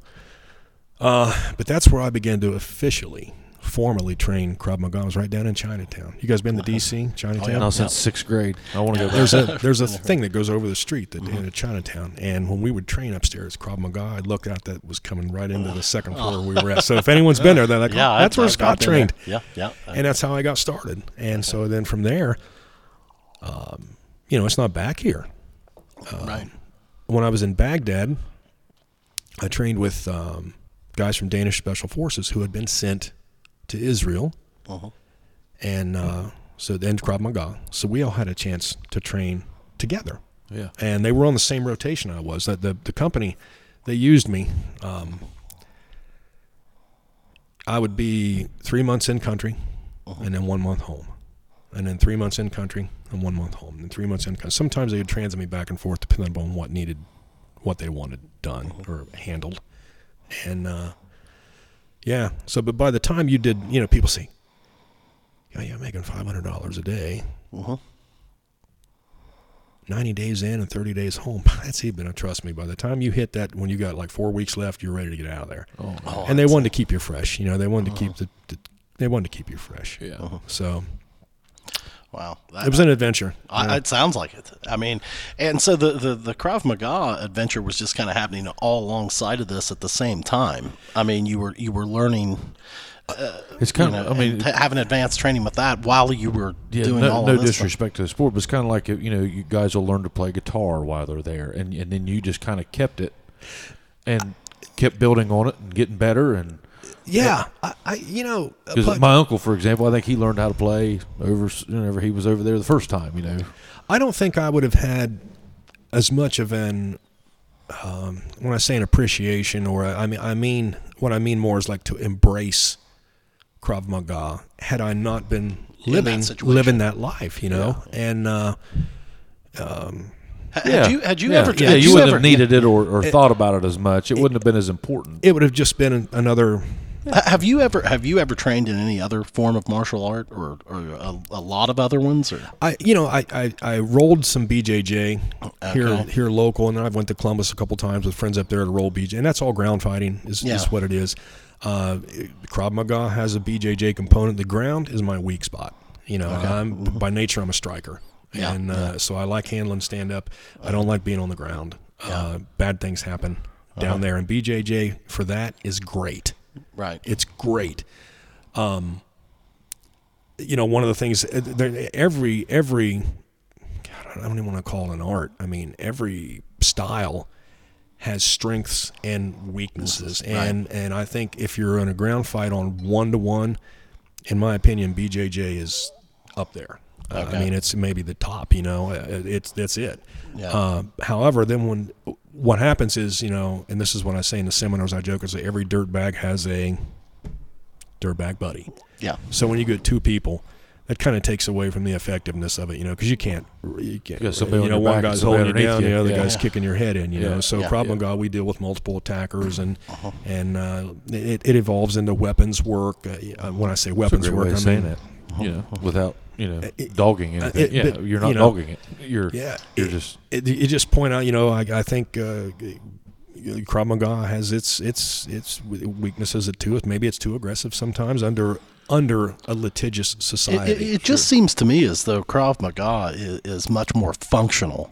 Like, you know, back to, to, to my earlier point, which this is the way I see it, and it may be incorrect. But like, okay, if you're if you're fighting BJJ and you're fighting against another guy fighting BJJ, if you're you're sparring or doing that, well, it's it's great. It's, it's, beautiful. really effective. Yeah, Yeah, but, it's beautiful but- to watch because yeah, it's oh. chess players with oh, your Oh, a- body. you know? absolutely. that's but- Royce Gracie and all. Yeah. That's- It's amazing. Oh yeah. Royce was the basically mm-hmm. pioneered that, right? Mm-hmm. Oh yeah.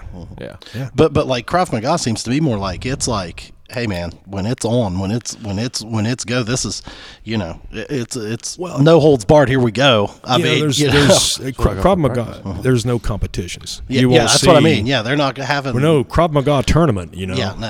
Uh, which kind of leads me into to the next chapter of, of this was.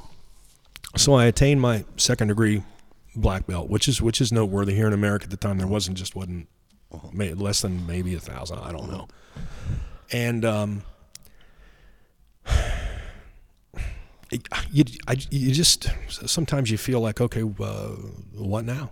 You know, Right, the dog that right. chases a car Sure. and catches one. It's like, well, what, what now? Right. And I'm on, so I'm on the, I'm on Facebook or YouTube or something one day, and I seen this very aggressive, as if it's not aggressive enough, Right. and it gets amped up. And so I flew out to Arizona, and I did a three day course out there in, in Krav Maga. I met Sharir Richman, who is from Israeli with the IDF, and, and he's he's done plenty of work, special work with them. He still trains the military there, and it's uh, it's ICCS. No. Yeah. Right. Hey, I just got tested. Dude. I'm good. Uh, it, but it's it's ICC Israeli Contact Combat System Krav Maga. You know, but it- there is, uh, now we're kind of getting into semantics because there's. You know, uh, Chad Krav Maga and, and, Oh, and. Pudgeon Yeah. Scott Krav Maga. Everyone's okay. kind of taking this thing and Yeah. Mc, McDojoed it, but but That's what I'm saying. The whole thing, it always happens, and it, Yeah. then it all just blends in, and it just kind of it becomes something else. You like, know? do, do you Yeah. imagine that there probably will be competitions at some point?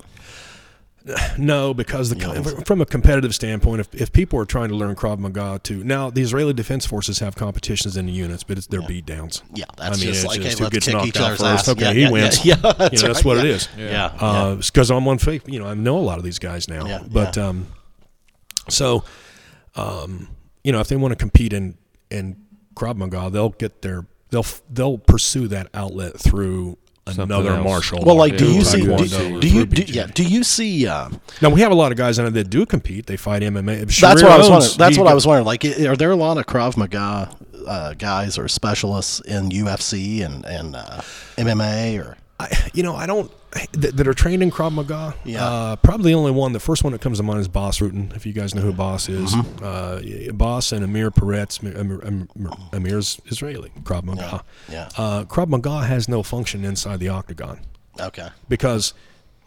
Okay, you put somebody in a in a in a rear naked choke or karate choke. You know that's once again now you're looking at BJJ judo. You, you know Yeah, body right. throws. Uh, you know the roundhouse kick to the head. Well, there we go. That's taekwondo. Yeah. Can you eye gouge somebody in the, the octagon? Nah, can I like kick you it. in the jewels? No. Yeah. No. Can I throat struck? Maybe I can get away with throat punching you. Yeah, Uh, but can. I just dig my thumbs into your eyes? Yeah. No. No.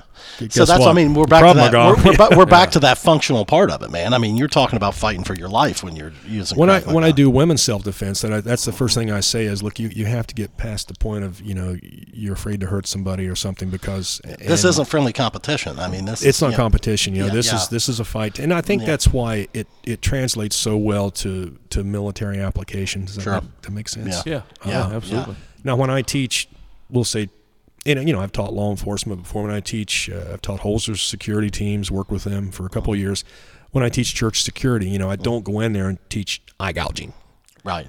Uh, it, they call it Krav Maga, but you know Yeah, what yeah. what it is? It's it's that's what it's huge situational awareness. Yeah, Um, know what's going on. Monitor your, you know, uh, set up. Uh, it's game changing moves. Monitor your access points, you know, and things like that. So It's putting together a strategically place yourself where you can respond and you know blah blah blah. Yeah. So, it, but it's different, you know. So Krav Maga kind of maybe gets lumped in, but like I say, it's so, it's very it's so holistic, meaning it, it's so all encompassing, you know. Right. Whereas I don't think some of the other martial arts are going to go in because No. Krav Maga is, is for military application. it's just it, it different. was it Yeah. was born and spawned in. Yeah. Israel. These other martial arts have been around for centuries and they've been Right. perfected and they're great. Right. Krav Maga's been around since 1948 when Israel became a state, and every neighbor to this day, contiguous to its borders, is hostile. They had to be able to stand up a military, equip them for hand-to-hand uh, close quarters battle, hand-to-hand combat, because that's the way a lot of it happens when Yeah. you're mingling across the streets and, Yeah, and yeah. in with each other. It's a it's miserable over there, isn't it, man? Well, no, I can't wait to get there. no, I, you know, it's I mean, if you're talking about them hiding bombs in dogs, well. That, now we're talking Afghanistan and, and combat. But what I'm yeah, but yeah, I mean, like Yeah. overseas, like I, I, I mean, a guy like me is never really truly going to understand how they're living. I- you know, I can't speak to, to Israel. I mean, I, I think they're just as developed. They've got the McDonald's and the Yeah. KFCs and the, So, the, the I mean- shisha bars and Yeah. you know all Yeah. kind of hummus. Hummus. You guys like hummus? Oh, I do yeah, like yeah, that. I, like, I I love love hummus. Yeah. Man, uh, I love it. do yeah. you uh, not to not, totally not getting political? Then don't kill Go me. ahead. No, go. Okay. Uh, you know, we've went through a year here. You know, Oh. not here, but you know, in, in, Here, in, yeah. in the United States, and uh, Do you ever see us getting to that point of, of living like how you were over there in? Like, maybe I'm being dramatic. Oh, I- you know, I don't know, Pudge. I mean, it, it, now you're you're tapping into my psyche, which is just you know a little skippy step away from my you've- paranoia. You've seen how they're living over there, and you see Um, maybe maybe you saw what led up to certain things, and I mean, are you seeing that here? yeah, Because I mean, man, they're I mean, I- it's rough. it, you know, I can't. I want to explain it? I know what I'm wanting to say. Uh, it, I think I think you may be asking this from. Are you reading the tea leaves? Do you see the writing on the wall about government taking our guns or doing this? I- don't not know. nec- not necessarily. I'm talking more about what I do see like these these protests, and then you get certain groups that, that want to go crazy and, and destroy, and or possibly, you know, I mean, the last time I don't know if killing was uh, a, a big word. I mean, a lot of people did die, you know, uh, during those riots, I guess. Um, but I mean, do you do you? See, I mean, it, I've always I felt like this last year that like I always felt like we were just on the verge of like a total flip. Like it, I always thought you know it was it was starting to be you know you had this you know democracy of you know that kind of reigned over the people, and and now it's almost like the people are fighting the democracy like Yeah. pretty full go. And I Well, mean, if that yeah, if that's the context you're asking, it, it- it- because that's that was the answer I was prepared to give. Is I, I don't, I don't try. Lord knows, can any of us predict what the government might do, whether it's at what level, yeah, even local. Yeah. But um, one of the things that I do see from talking to friends and and uh, visiting with people, you know, and we're all on social media. We're all social media people, uh, but I see um, characteristics of people being fed up, hungry for change, concerned about what could be around the corner, taking matters into their own hands. And I don't mean vigilantism. I mean, you know, pick a topic. I'm not wearing my mask. You're not taking Oh, my yeah. guns. I Yeah. want. I'm. I'm going into McDonald's for my Big Mac. I don't know Yeah, what yeah. trips Yeah. them, but I like the cops. You know, or- yeah. what, when know. you talk, you know, I did a presentation. everybody's so pissed off. People are angry. Very very Uh, divisive. Very yeah. Seems like yeah. Before this has probably been two years ago or so. I did a presentation to um, Homeland Security, and uh, that was right up right up here. And you, so you've got all these prosecutors and, and law enforcement agency heads from really uh, the, the region. And um, one of the things I put up, I did a PowerPoint. One of the things I put up was uh, future indicators, things to watch for. Uh-huh. And here, here's you know here's predict here's where I think it could go next based on my experience overseas. Because when they would do something, we'd respond, and our response was usually pretty good and effective. Well, then they would change, then we would change, and they, it's just a cat and mouse game daughter, all the time. yeah. Yeah, all the time. And um, a couple things I pointed out was you're going to begin to see uh, in in some of these more public uh, protests. I think things are going to uh, amp up and get violent. And I think uh, some of the other things. Well, one of the other things I said was you're going to you're going to begin to see more uh, targeted uh, elevation. You know, people are going to begin to put more thought into this. This was like from an active. Yeah, they and had I teach to a lot- study. They I- had time to watch them. You know. well, I, yeah, yeah. I mean, you know, I teach before this COVID hit, but you know, I taught a lot of active, active shooter, active I, I was, threat I was is going to ask you it. that if you were uh, if you do those corporate seminars or, or whatever. I've on- done them corporate. I've done them. Yeah, I'll do them for anybody that wants them. You know, uh, because It's good the- to know. people need to be made aware. do that Well, you know, that's I mean, you know, I've it- done them in the schools. It, and, it's it's it's a shame that we have to, to think about active shooter situations, Yeah. but but we can sit around and say it's a shame to do it, or we can get ourselves prepared. it- i- if, you know, you, you run into when I'm doing with government entities. Sometimes you run into the, "Oh, we can't do that. I said, we if you, you know, if you don't, you, you Yeah. know, the, bo- the body count's going to be high. Yeah, So yeah. can you? Which one are you prepared to deal with the least? But um, Man, that, you know, you talked about social media. Not to change the subject, I shouldn't even talk about this, but I got I got worked up last year. I think it was last school year. Is it? I think it was two school years ago. I mean, I got plumb worked up, and I mean to the point that I was trying to raise funds. I was, I mean, I was, I went to met with the people I needed to meet with. I was, I was hell bent on getting this done.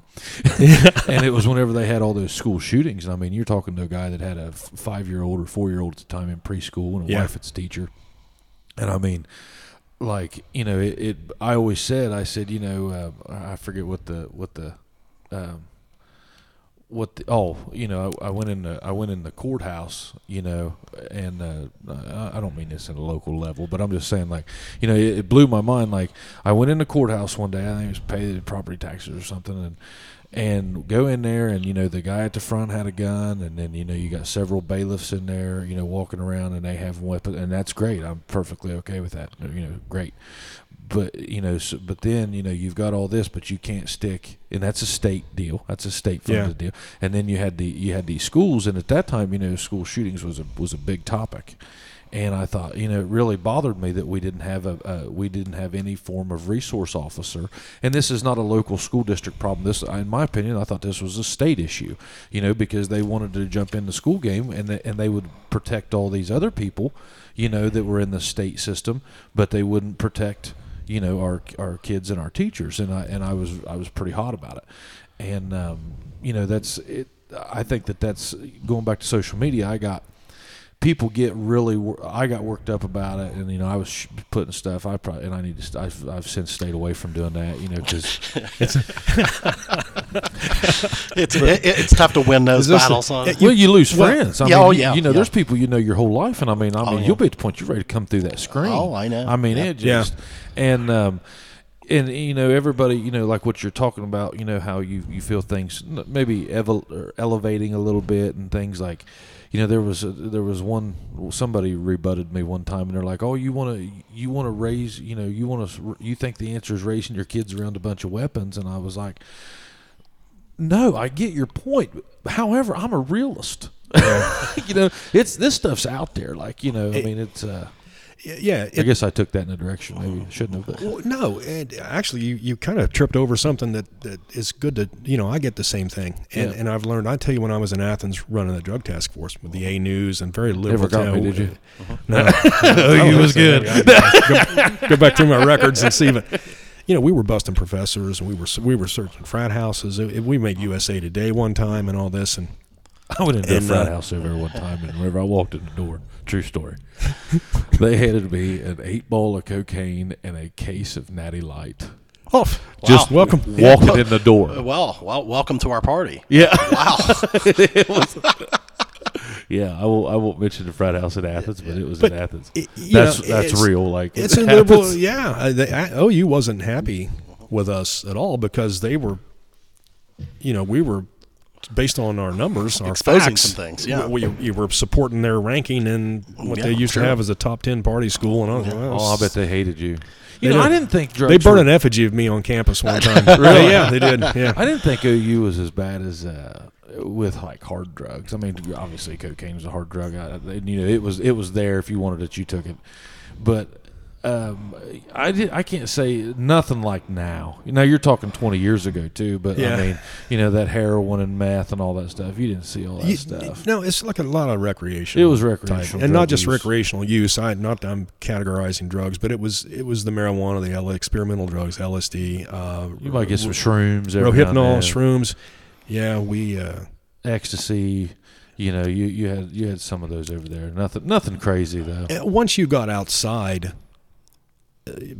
I don't want what they they call them townies. You know, you get up Yeah. into Glouster and other places, uh, Wellston, Yeah, McCoy, it's you know, same as Southern Pomeroy. Ohio. You get it anywhere It- then you start seeing it's almost like a difference, like like a working man's, you know, or uh, you Yeah. then you start getting methamphetamine addiction. Uh, heroin wasn't manufactured. around well, both.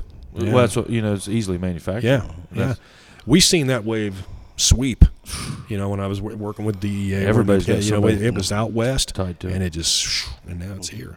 Yeah. But um, I lost a brother-in-law to it. I've lost several friends to it. I've, but, uh, it's, it's ridiculous. Um, But the another point uh, about responding to social media, and it, the same rule applies. I had a guy tell me over there. He said, "Don't ever fight your battle with a man who buys his ink by the barrel." And I thought, that's pretty good advice. Yeah.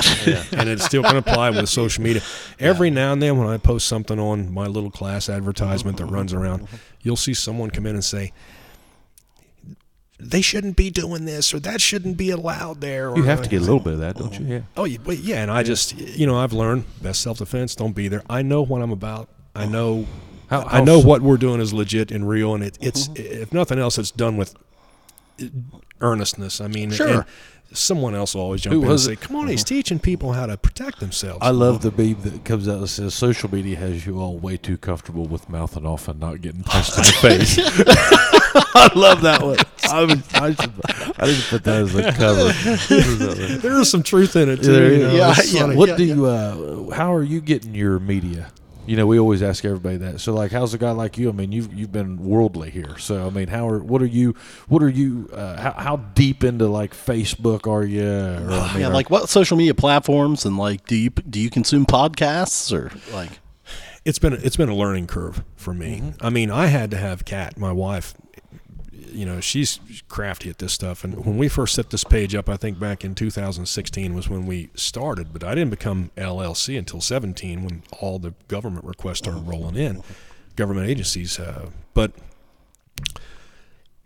it's been self-taught. It's been a learning curve for me. Uh, I get aggravated at Facebook on sponsored ads Oh, and, yeah. and Oh, yeah. boosting. You know, if there's so much print that's or if it shows this, and they're they're kind of anti-Semite anyway. I think Oh, so. man, you got they're- the logo, and uh, so I fought with them. Instagram, uh, I'm I'm into that. I'm still learning. I like Instagram. a I, lot. I, I'm getting so as far as for my personal enjoyment, you know, uh, I've I've linked up with all my my people on there, you know, and I enjoy seeing what's going on. Um, really, it, the other a- ones, I, I'm just I'm not into. You know, the the podcasts and stuff I've done. like Apple, a couple now. Spotify, YouTube. She, we had Spotify. We had this. Uh, I don't. Can you even advertise on Spot? Kat said, I think so. I pay for it, and she splits it with her sister or someone. And, and she said, "Y- you should get Spotify. I said, I can hear any song I want anytime. Because we were on our way down to West Virginia yesterday. Uh-huh. When she lost service, she said, "Oh, I can't play." I was wanting her to play a Led Zeppelin song. Yeah. me. Yeah. And um, she said, I can't get it. She said, "You should get this." I said, "I can hear any song I want anytime. Never mind. I'm going to listen to my song." She said, "How?" I said, "Right here." It's, it's playing now. It's playing now. So, uh, but yeah. So as far as those, I haven't. Uh, They're handy. what I've learned is what, what in my opinion, what doesn't work. Uh, print media, I think, is out for me. Uh, It's I got might- it's got its place. I make my own flyers and stuff, and I'll I'll saturate an area, or if I have a host business, they get them. Flyers, I think, are hot.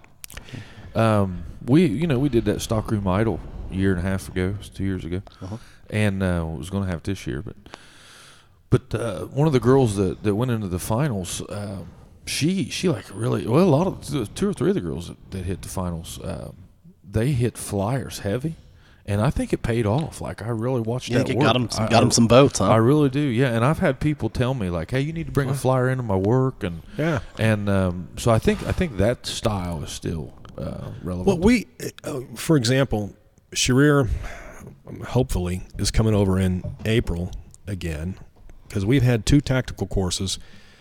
Got to get him on the show. This is what we, what we call our pro course, and this is where we come in and we, we teach Israeli tactics. So we'll do a day of Krav Maga, we'll do the weapons work, and then we get tactical. You know, we do room clearing and and so Oh, it, cool. it Krav Okay. Maga. It Yeah, takes yeah. holistic. Um, so we've got that scheduled down in London, Kentucky, down near the Tennessee border. And uh, the host down there is Center Target Firearms and, and Indoor Training Range, a wonderful facility. And then we'll do one up here in Ohio at Judy Phelps at On Guard Defense, right by the castle. If you guys ever been up there, it's a wonderful place. I don't think No. so. There'd be no. your guest, but yeah. she's a fireball. I love Yeah. her. Yeah, You'll, yeah. you know, but they've got a. It's better than most military ranges I've been on. Yeah. So anyway, yeah. Um, what I do is I'll I'll I'll work up a flyer with those hosts, and it's just a simple boom, t- Yeah. just a word doc. Here you go. I put them both on each side. Cut it. Now you got two for one. Put them on your point of sale, and uh, I think those generate some interest. But I think to make the sale, you've got to have that person says, "Hey, Pudge, how you doing? Yeah, here's your box of uh, five five six. Hey, and by the way." You've been shooting much lately. We got some guys coming in, you know, they're really coming from Israel, and we're going to do. Yeah. You've got to have you've got to have that contact. Yeah, yeah. So I was talking to a guy that, that I think in pretty high regard the other day about it. You know, he's got a business that he's he's trying to get out on social media, and and um, you know, my thought process for a long time was, well, this is all you know. You're just seeing fluff and blah blah blah, and I and I think that was maybe a little bit of the pessimist in me that was coming out. I don't know, but I, t- I told him something hit me the other about a week or two ago. I don't know what it was, but I was like, you know, if you if you look at the good parts of this social media thing, there's some bad. You know, don't get me wrong. There's some bad. I mean, uh, I you get I take those deep dives into the comment section sometimes, and I mean, man, you just You're better off stay out of those. and I, I looked. At, I had. I was Yeah. standing in my barn today, Yeah. and I was I was feeding the horses, and I was reading comments, and I thought, look at this. Uh-huh. Here I am, forty years old, out here feeding the horses, and I'm just out here scrolling in these comments, reading a bunch well, of shit well, that well, I guys, don't care guys, about. guys, think of it, man. I mean, you know, we we do dog social media a lot, but but man, you think about it from a business perspective. if somebody would have told us 20 years ago that you could touch, you know, a thousand, a million people Yeah. with one post, Yeah. I mean, Yeah. you know, I mean, it changed the game. It did, as and- far as advertising and things like that. and that's what I was telling him. I said, you know, eh, you know, if I'm if I'm looking at the positives of that, number one, Yeah, yes, you know, yeah. boom, you know, you're Yeah, out there there. it is, yeah. Okay. And number two, everybody's on it. Right. Okay. Right. Number three, you know, so many times, just like you. Okay. You know, uh, I mean, I've learned a ton about Krav Maga tonight. Yeah. Okay. And um, uh, you know, in a great way. You know, and um, but I mean, so many times things just kind of get lost in the shuffle. you Yeah. know? And what I think social media is is allowing people to do, like there again, looking at the positives. Mm-hmm. Yes, you can paint a picture. Okay, and that might be how you see it, and if that's how you see it, great. And if I see it that way, even better. But if you don't see it that way, then guess what? You don't have to look at it. You mm-hmm. know, and it allows you to paint this picture, and you can kind of. I mean, there's people that are living through social media, you know, and uh-huh. I and I got uh-huh. thinking about that, and I thought, you know, okay, they're living through social media, and that, uh, they're portraying this picture because I mean, you know, we're we're posting on chubby bartenders Oh, a lot all the time, yeah. and um, you know, you, you kind of get to like today, for example, today you saw the Stanley thermos. So here I am. I, me and my dad's out this morning, and we're, we're driving around, and uh, I took him down to the tunnel. Oh, yeah, he, nice, ne- nice. he never drove through. Oh, the is that right? Yeah. Oh, my god. So uh, and then uh, we're getting on a hunting lease right beside it. So uh, you know, here I am. I'm out there with my dad.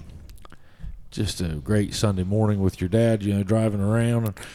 Here, my fat ass is over there taking a picture of a Stanley just so I can post it on social media. Hey, hey and I thought, I bet my dad's looking at me like, "You dumb son bitch, Yeah, yeah. you put a- that ah, a- camera away." Hey, it's it's it's a grind. It it's is. a grind. We yeah, did it. yeah. Working. I'm Yeah, working, yeah, it's a grind. Yeah. Yeah, yeah. Don't ask. Yeah. yeah. I mean, it's a grind. But you know, it's uh, it, and it is a lot of work to, to do that. You know, but at the same time, you know what? Everything's work, and Yeah. and it's it is kind of fun. I mean, Yeah. I mean, it is fun. It, it's fun to do. I, I love how we're doing it. Like you know, it's Yeah. no Oh, yeah. pressure. No. you know. Um, But uh, you know, though, like, I mean, it's bound to help your classes. Like when you post the stuff on online What- y- of what you guys are doing there and stuff, and then then like then we see you guys out in public. Like you brought your whole class to War X, and, And you ran thought whenever they crossed the finish line, I thought, well, that kicks ass, man. Like Yeah. they're in a group of people that, that they just came out here and ran this race together. I've ran those races, and I'm gonna tell you something. Whenever you cross the finish line,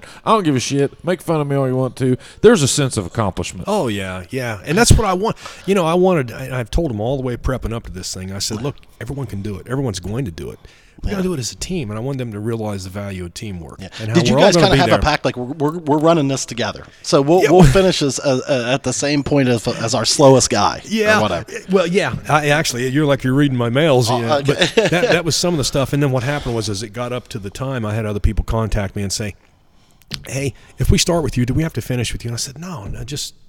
Finish, Just finish. Yeah. just Yeah, because yeah. they wanted Jake. I did. Jake and I were friends, and he said, That a doesn't surprise me. Because this Jake. He's. I love him. Oh my God! I mean, it's, it's like this. Oh, guy- gee, I'm surprised that Scott can fit into that band of savages. Yeah, yeah, Yeah. Oh my God, man! Have you, you have have you listened to Richards yet? No, I no Stevens. I love Steven too, man. Oh, wait till wait till you listen to Steve. He's my brother. We went pretty deep into the War X. We, uh, oh, we talked about War X for a long time, and I talked about there was a kidnapping. Did you know this? Yeah, well, yeah, that's when they do the. Well, what they do? Call you for instruction? Anybody that goes to sleep before midnight is fair game. It's- uh, when they're all out there together, I guess. So Dan, do you know Dan, Jake's dad? Yeah, yeah, I met Dan. Yeah. Oh yeah. So so he was just going to be in the vicinity.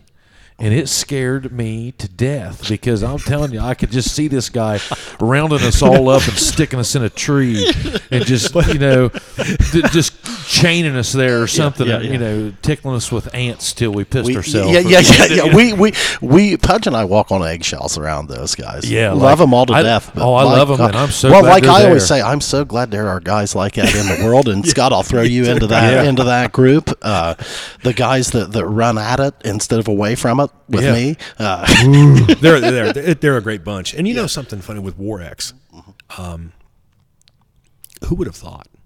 It takes it- you know, and that goes that speaks to someone's ingenuity and thinking, all their genius. They have the best. Well, honestly, yeah, I'm going to do it. I've worked with a lot of people. Okay, and not that I've worked with these guys a lot, but I've I've worked in conjunction with them a couple times now, and um, I I've got a chance to get to know them, and, Mm-hmm. I, and I've got a you know especially Jake, man. Jake and Jake's just he's a good dude, good Solid. solid, dude, man. Yeah. God, he's great. And uh, and I've got to meet some of the guys that he associ- associates himself with, and that are also involved in in the behind the scenes stuff. And uh, what a great crew! I mean, like I don't know that I've ever worked with a crew like that. Like they they they're all in. I mean, it's just. I mean, you you honestly look forward to it to to like helping and, and, yeah. and working with Being a part. being a part of it. Like I, it's just it's unbelievable. I mean, you don't get that a lot in Southern Ohio. Uh, No. You know, I mean, uh, I'm in business, and business is tough, and I mean, you know, a, a good team is is very important for success. ha- have you have you run a lot of those obstacle course races, or yeah, quite a quite a few. how, how did you how did you rate the WAR-X That's- experiences? Well, it's the best. yeah. because it, it has it has a, a combat simulation Yeah. component to it, you know, and there's something. Um, God, I don't, I don't know. It just gives you that. Can I get that charge? Not, yeah. Well, I I don't want to seem like a warmonger either, but Yeah, yeah. There, it adds a, something different to it that you don't get on the other ones. The I mean, other ones, you just bring yeah. your competitive spirit, like guys, we're going to do this. Let's go. Let's get over that wall and up that cliff and down this and through that pond and all that. and it had to be fun for you to, to watch like the people in your class go out and finish that. Oh yeah, I mean, you know, I mean, and it was to, to have them with me because Yeah, they helped me just as much as oh yeah, you know. Any we all helped each other, and that was I loved the fact that uh, I could speak to that, not like. I've done a lot of these. This is going to, you're going to have it, you know, Yeah. uh, I'll help you through this. No, that's Yeah. too condescending. It's like, guys, we can do this together because I've been in situations before where it takes the team to get it Uh-huh. and you are the right people. So we're going to do this. We're going to do it together. Yeah. And when we all did it together, yeah. It was no surprise to me, but man, it felt great. I, I bet it did. yeah, when you guys all came good. across together like that, that was that was Oh, really oh, cool. It was cool to watch. Uh, yeah, us. we were Yeah, we were we were off to the side. was We were drinking. Yeah, sorry about that, but uh, yeah, but but we were like, wow, man. I mean, We that learned is from afar. that is so cool, man. I mean, you talked about that. That reminds me. Whatever. I, every, that every group has that guy.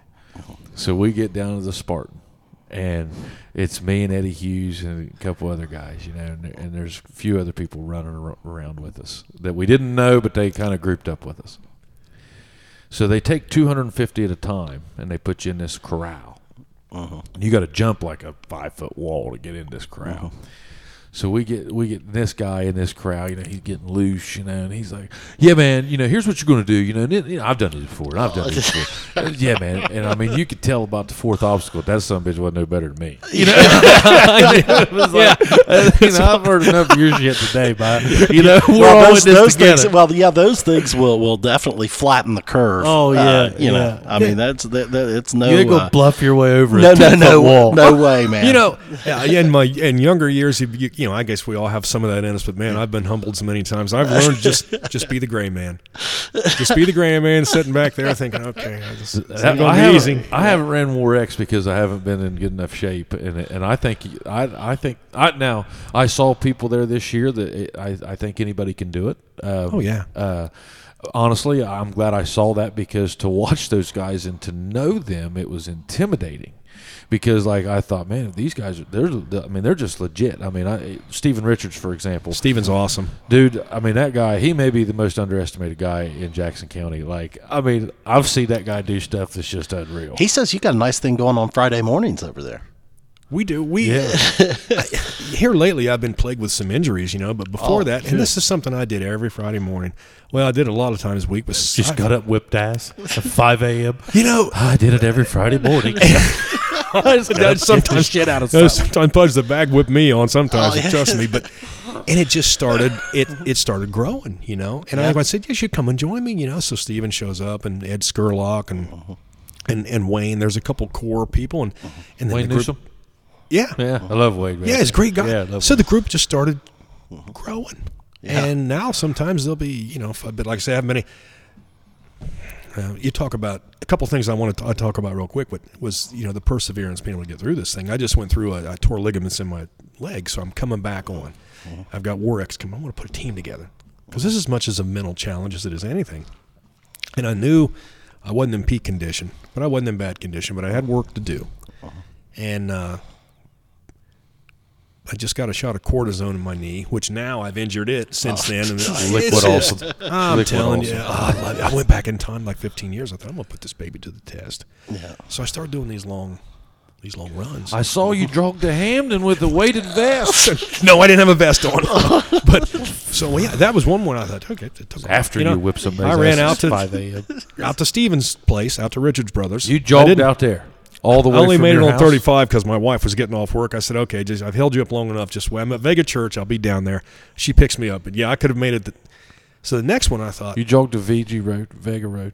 yeah, out past here. And, so the next time, I thought I'm gonna push a little farther. Down 35. So this time, I just no, no. I went on the side Yeah. roads up. But yeah, the next time I ran to Hamden, and uh, that was just in preparation. How old are you? I'll be 58 in February. Jeez, here So- I am. I, man, you make me feel worthless. No, no. Well, hey, I haven't worked out in a month and a half now. I haven't touched worked the out weight. I 40 haven't done years. anything. But you did, are you telling me though you kind of limped into War X? Like you were like, uh, I I knew. Seven miles, Scott. Yeah, yeah. But You limped it. I, I knew that I wasn't in peak condition okay, for yeah, how I'd like to be, but I also knew yeah, because of the people you surround yourself with, your Yeah. team, that you're going to do it. yeah. And You you're knew you gonna- could do it, and you're going to have fun doing it. right, Because if you do something that's not fun, guess what? Yeah. It's a lot harder. yeah. You But know, if you're having but fun, like, yeah, if you go at it with the right attitude, then it's fun. I mean, yeah, yeah, yeah, You know, embrace embrace the suck. You know, yeah. I, I love to have guys like you on because you know, I mean, I it, I think it's easy for guys, me and Chad. You know, we're at 40 years old, and it's real easy to, to hang your hat and, and think that you are physically out of the game. No, we're not. No, yeah. And I mean, you just saw it last night with uh, Tyson and Jones. I mean, I, I hated that you guys didn't get a chance to watch that. No, I just, I just, I saw some highlights. Totally different style of show. What did you th- What do you think about those two going back and fighting like that? Now I'm telling you, it was different. Like it, whenever I say different, I mean Mike Tyson seemed like a changed man. Like he seemed like a. Uh, I don't know. Do you did you have you watched much of him? oh yeah, Yeah. yeah, I didn't see last night, but Mike Tyson, Yeah, okay, so he, you know how like I mean he was a savage, savage, beast, Yeah. savage, and scary. Uh-huh. You could tell just by his tone of voice. You could tell by his eyes. You could tell by everything. You watch those videos at 17 years old. Oh my! I mean, oh, and he's my. just trained, uns- he's unstoppable. unstoppable. Yeah. now. What uh, was his demeanor different last night? or- Last night he was he was I mean like and they were busted there again. I think this was the comments I was reading while I was letting my horses eat, uh-huh, uh-huh. I, and people were dogging on him for everything that he you know he, he did years ago. And and, uh, and I'm not saying the man's a saint at all. Mm-hmm. Um, you know, obviously he's or any of us. or any Yeah, of us. yeah, Yeah, yeah. And um, you know he's human, and I- and I'll tell you this. He seems like a different. He seems like a man that deserves maybe a second chance. Uh, maybe he doesn't deserve a second chance, but I don't know. But man, he's he's working for it, and uh, he like at the end they asked him. Um, it was it was a very uh, different style fight, Yeah. because there was no fans, you know. So like you, you're in a production studio, Yeah, yeah. Okay, they had LED like bright lights like head high just above the There'd stage. be a handful of people. Just be like Jim, being in the gym. Yeah. It- You could tell there was like you could tell there was. I mean, there was there was several concerts. So like they had all these rappers come out, like and even Snoop Dogg is the one that played right before him. Yeah. and Snoop Dogg commentated. I mean, this deal that they heard put. I heard about someone that, say yeah. Snoop Dogg should be. Yeah. you know who their main sponsor was? Is that? Weedmaps. Oh, okay. Well, they said Tyson uh, blazed up right before right before the fight. I, I don't think Or he I- said that or something. I don't think he did because he, I don't see how you could. I Well, see, he owns his own marijuana Yeah, right, distributing thing. right. Wow. so that's probably why he said that. uh, No, because he was he was on Rogan Oh, and he yeah. said that he had gave up everything. Yeah. and you know, so he's went through this whole mind altering experience at his age. Well, did did he seem less edgy, He, uh, he you could tell he more calculated or something. he, or- he was definitely um, he was definitely there to do a job. Uh-huh. Uh, Roy Jones Jr. did a great job on not letting him accomplish what I think Tyson set out to do. Okay. Uh, now Tyson also said, like at the end of the fight, they. Um, uh, so anyway, long, let's go back.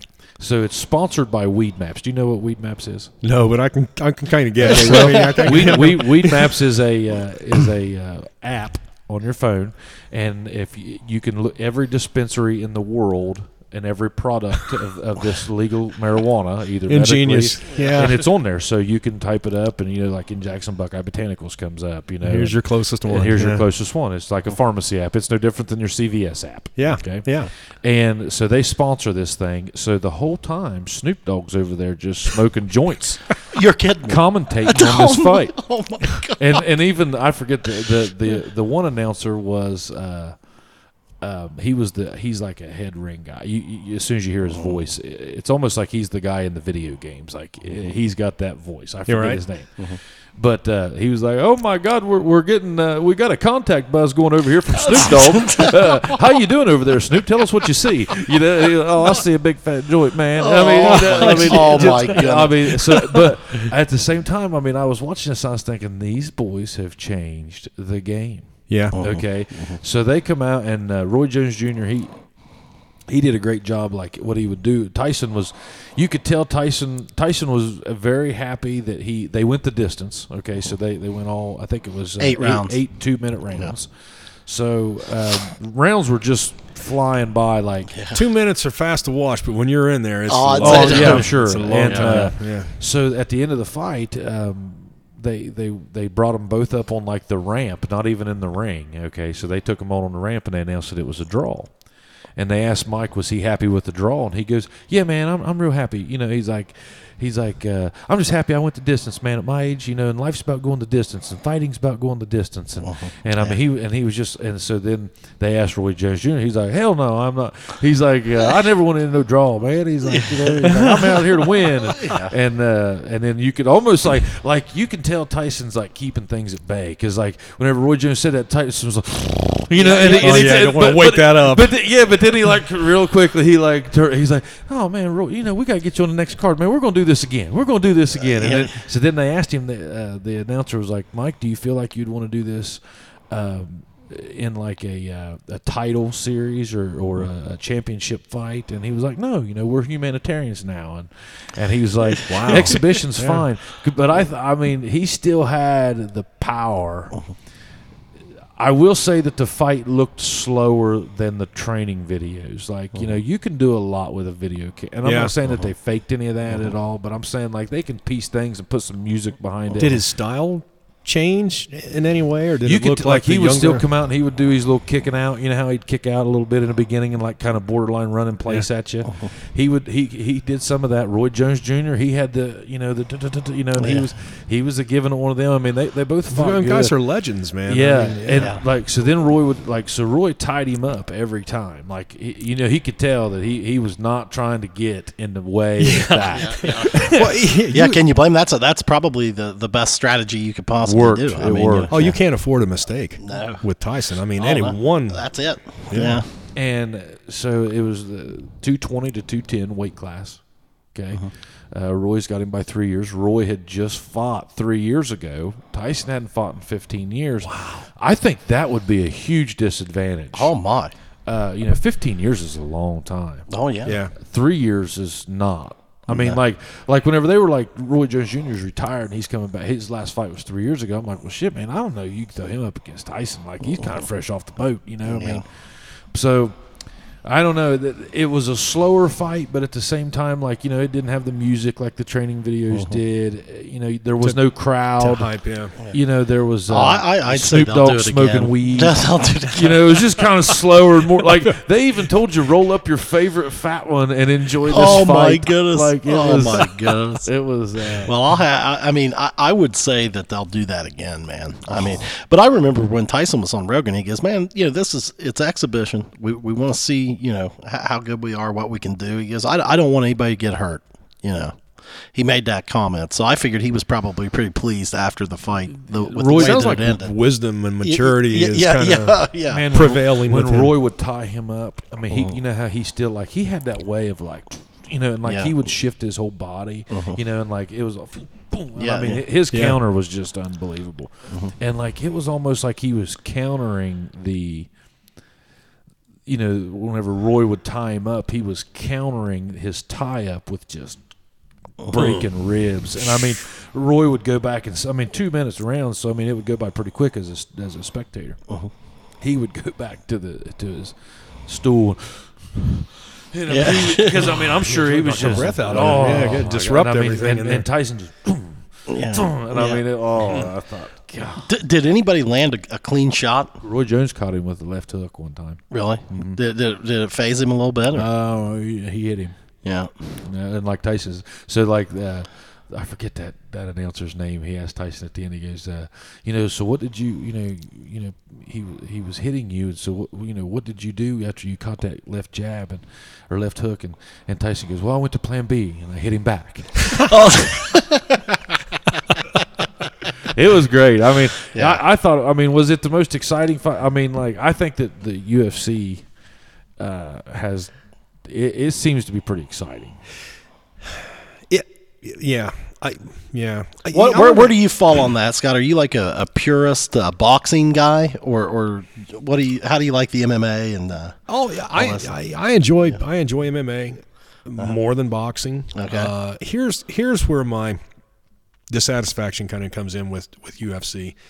Um, when it became uh, more of the flamboyant, you know, you kind of begin to see it drift almost towards the WWE and a lot It's of the getting there. showboating and Yeah, weigh-ins yeah, and all that. And I'm just thinking, see, Yeah. no, I'm not Yeah. I'm not into that. Uh, yeah. So you, So- now, so you didn't like the Conor McGregor, uh, Floyd Mayweather debacle? No, no, I didn't. But You I gotta tell you what, you know, when you watch these guys, some of these guys, um, I- some of them I, I've enjoyed watching so much over the years. I can't tell you a wholly much about it, but you watch, you know, I know that this guy is, is a BJJ, he's a ground fighter, and this guy's a striker, and you think, oh my God, they're both dangerous in their own element. So what happens when you mash them together and you start Yeah. saying, you know, if he, you know, if he can't take him down, he's going to pound him standing up. Oh, But if that- he gets him down, then he's in a different world down there. Yeah, and could all be that. Nurmagomedov, man. So that you guy get to see right all this, you know.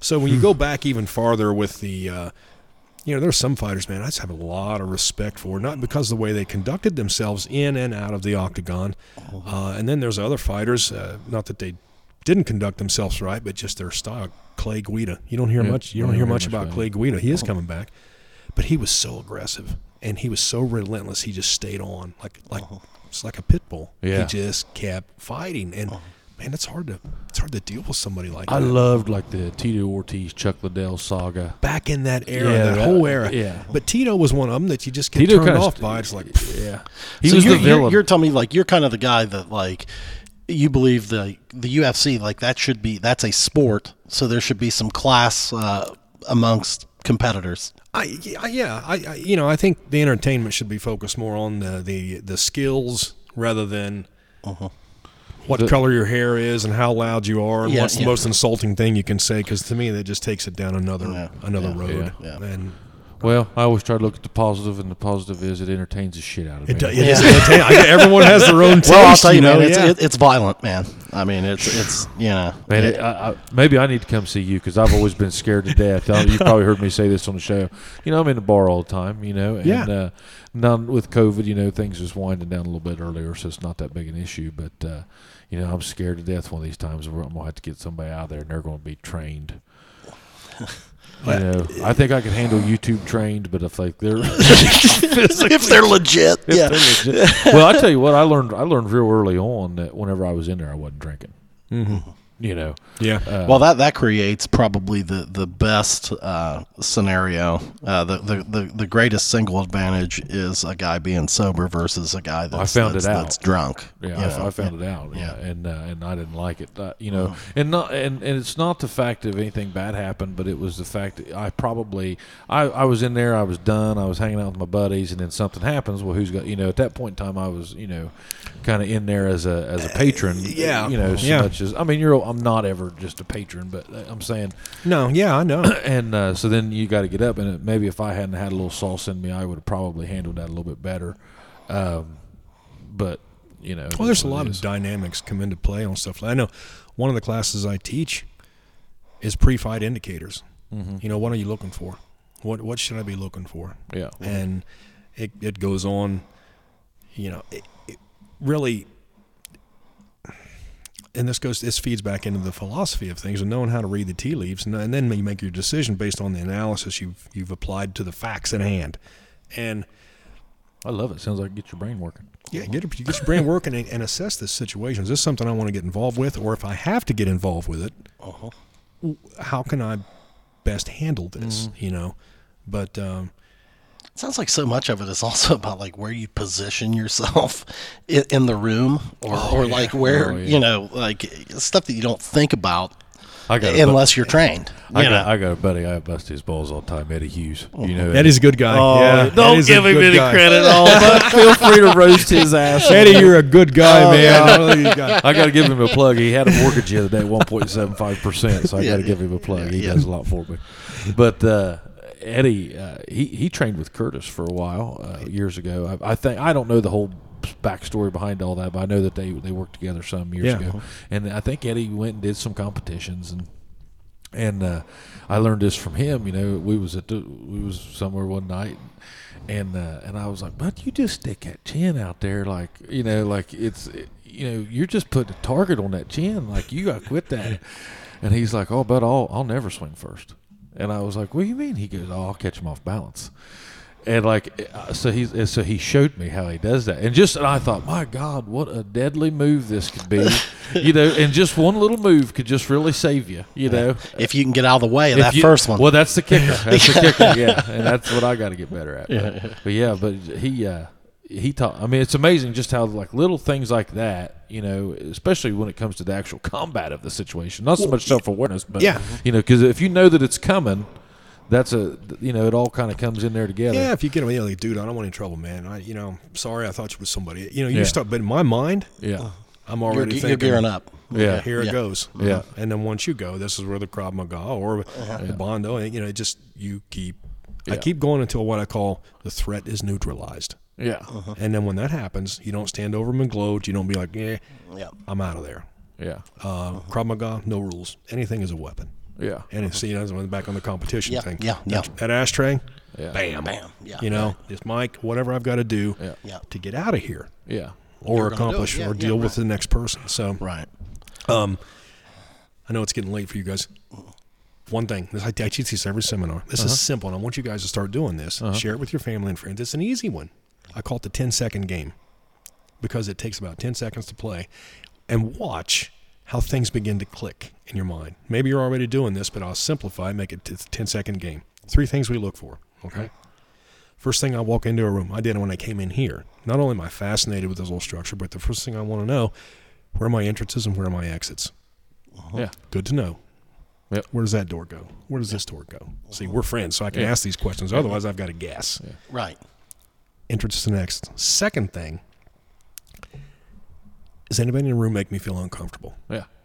And you make a note of that person. You make a decision right then and there. Uh-huh. Yeah, that's uh, you, you know. uh, Chad and I had trouble last week. I had Uh-huh. to throw this guy out of the bar, or whatever. Okay, I'm gonna, he was. Uh, I don't want to be here. Come on, honey, let's go. Let's find somewhere else to go. Right. So you have to make that decision, or you stay and keep an eye on him. Yeah. And the third thing is identify anything in the room you can use as a weapon if you have to to protect and defend yourself. So start playing that game. takes 10 seconds. Hey guys, how you doing? Man, I'm glad to be here. This is, place is really cool. Right off the bat, you Yeah. start looking at things. And it'll help you. Yeah.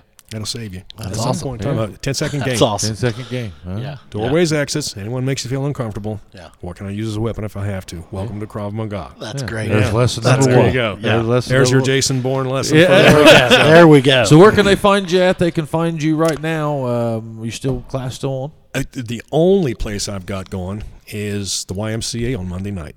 Okay. That's the only regular class. Rest of it is seminars here. Can, and can new people come any class, or Oh, do they have to start at the at Yeah. a certain point, or is No, no, no, no. It's a rolling curriculum anyway. So Okay. even if they jump in, like tomorrow night, I'm going to be teaching. Actually, I'm introducing the class to defense tomorrow because now I've taught them enough of what we call combatives, which translates to that. punching elbows and headbutts and all the other dirty stuff you do. Um, what I need to do is put them put them in a in a scenario where their their hard drive can link that and begin to write code on their brain. So now they know when to use it to link it all together. Boom to go. Okay. I just don't want to punch. I don't want to back up. So there's not a so whenever you're whenever you go to a class, and I think this is an important topic to to discuss uh, or talk about, I guess. Um, if you, if you did decide to go to the Y to to your class, you know you're not. It's not necessarily that you are getting uh, entry level. It's more of a hey, you're going to jump in, and here's today's lesson. That's it. Now today's lesson is not. You don't need. Biggest part of the time, you probably won't need yesterday's knowledge. It'll be a new lesson. No, eh, no, you're absolutely right. And the things I tell people, I say, look, don't be apprehensive, don't be timid about it. First of all, we've we have created a very tribe-like feel. And that's become one of my little catchphrases. You know, find your tribe with us. Right. kind of Zumba-ish, not not Zumba-ish, it- but the style of the class, as far as everybody can jump in here at any time. Yeah, it must be very time. welcoming. I Yeah. mean, Anytime. you know, Everybody's always glad to see each other, Sure. and you can just insert. You can jump in at any time, Yep. and you know I'm going to make sure that it makes sense to you. yeah. Um, oh, I've watched your classes. You're not like screaming at the. You're not. I mean, you're you're encouraging them. Yeah, you do. You wanna build That's one of the reasons up. why I wanted to have you on here. I thought that's a good dude right there. Oh, you know, thank you. but uh, well, I mean, I watched it. Hell, I'm sitting over there, and I mean, you know, I'm watching my kid just run sprints. You know, so I'm like, hey, what's going on over here? so, so i- i- if, if people wanted more information, can they check out? Uh, are you guys on Facebook or Yep, are you on? yep. Southern, Southern Ohio Krav Maga Facebook. Uh, So, and Instagram. Instagram is yeah, it's Southern Ohio Krav Maga, but I think she she did the account for me. I think it's got a number one in front. Some she had to do something different. To, Okay.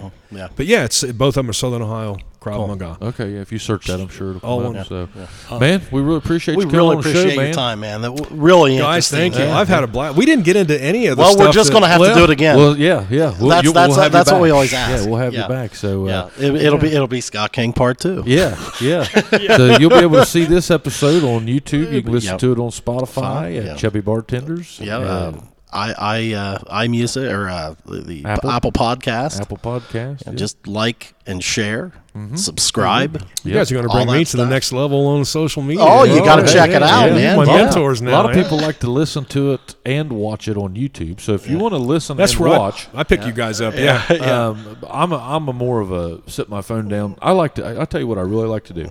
I don't know if you do this or not. I really like to throw my earbuds in at night, and and that's that's what I do to go to sleep. Listen to a podcast. Pudge, it looks. I'm still old school. I I read.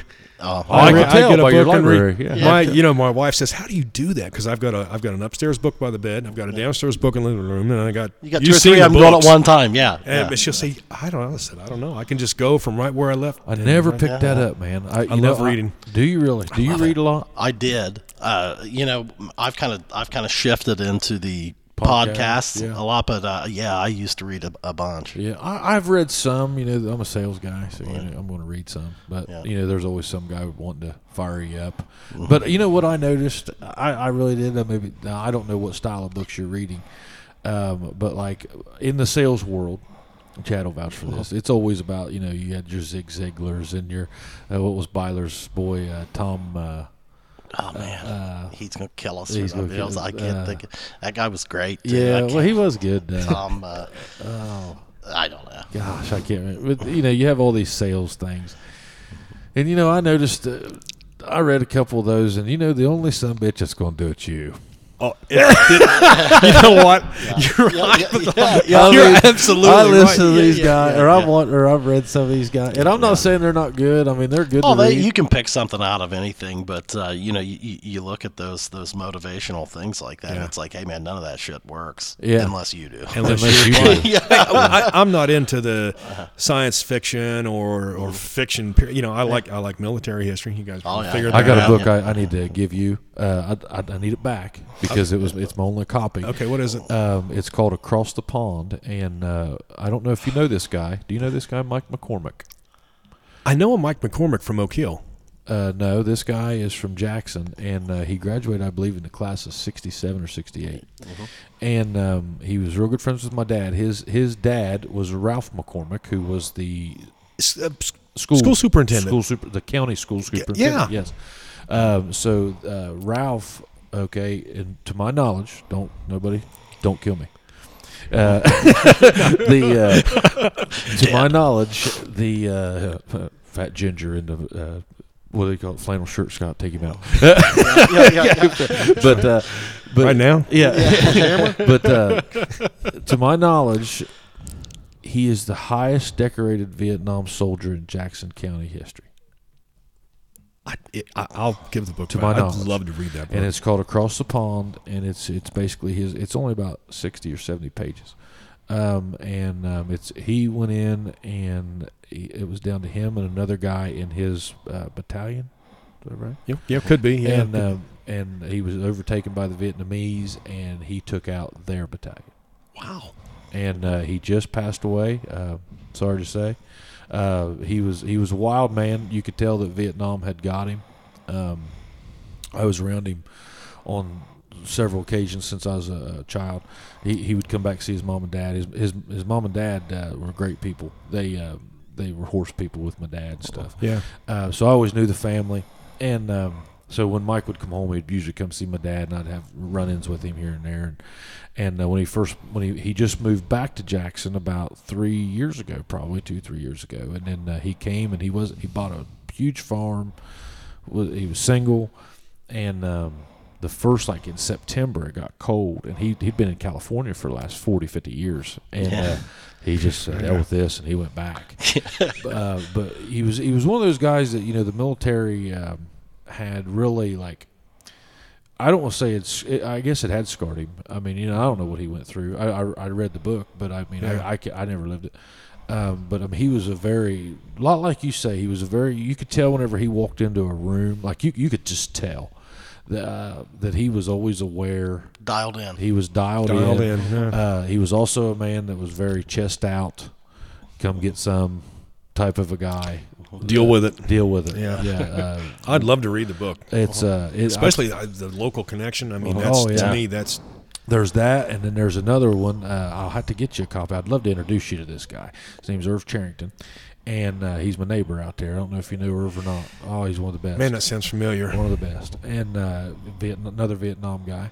And um, so, long story short, he writes a, he writes a book, and um, I forget what it's called, but he let me read it, and he he. Um, it's it's a short story, but whenever he was in the Vietnam, the guy that he was, you know, his bunk partner or Mhm. whatever, okay, big buddies, and I guess they're in the barracks or somewhere, and they was in the shit, you know, and they said, uh, they said if we ever get out of this alive, we're going to float to Mississippi, okay.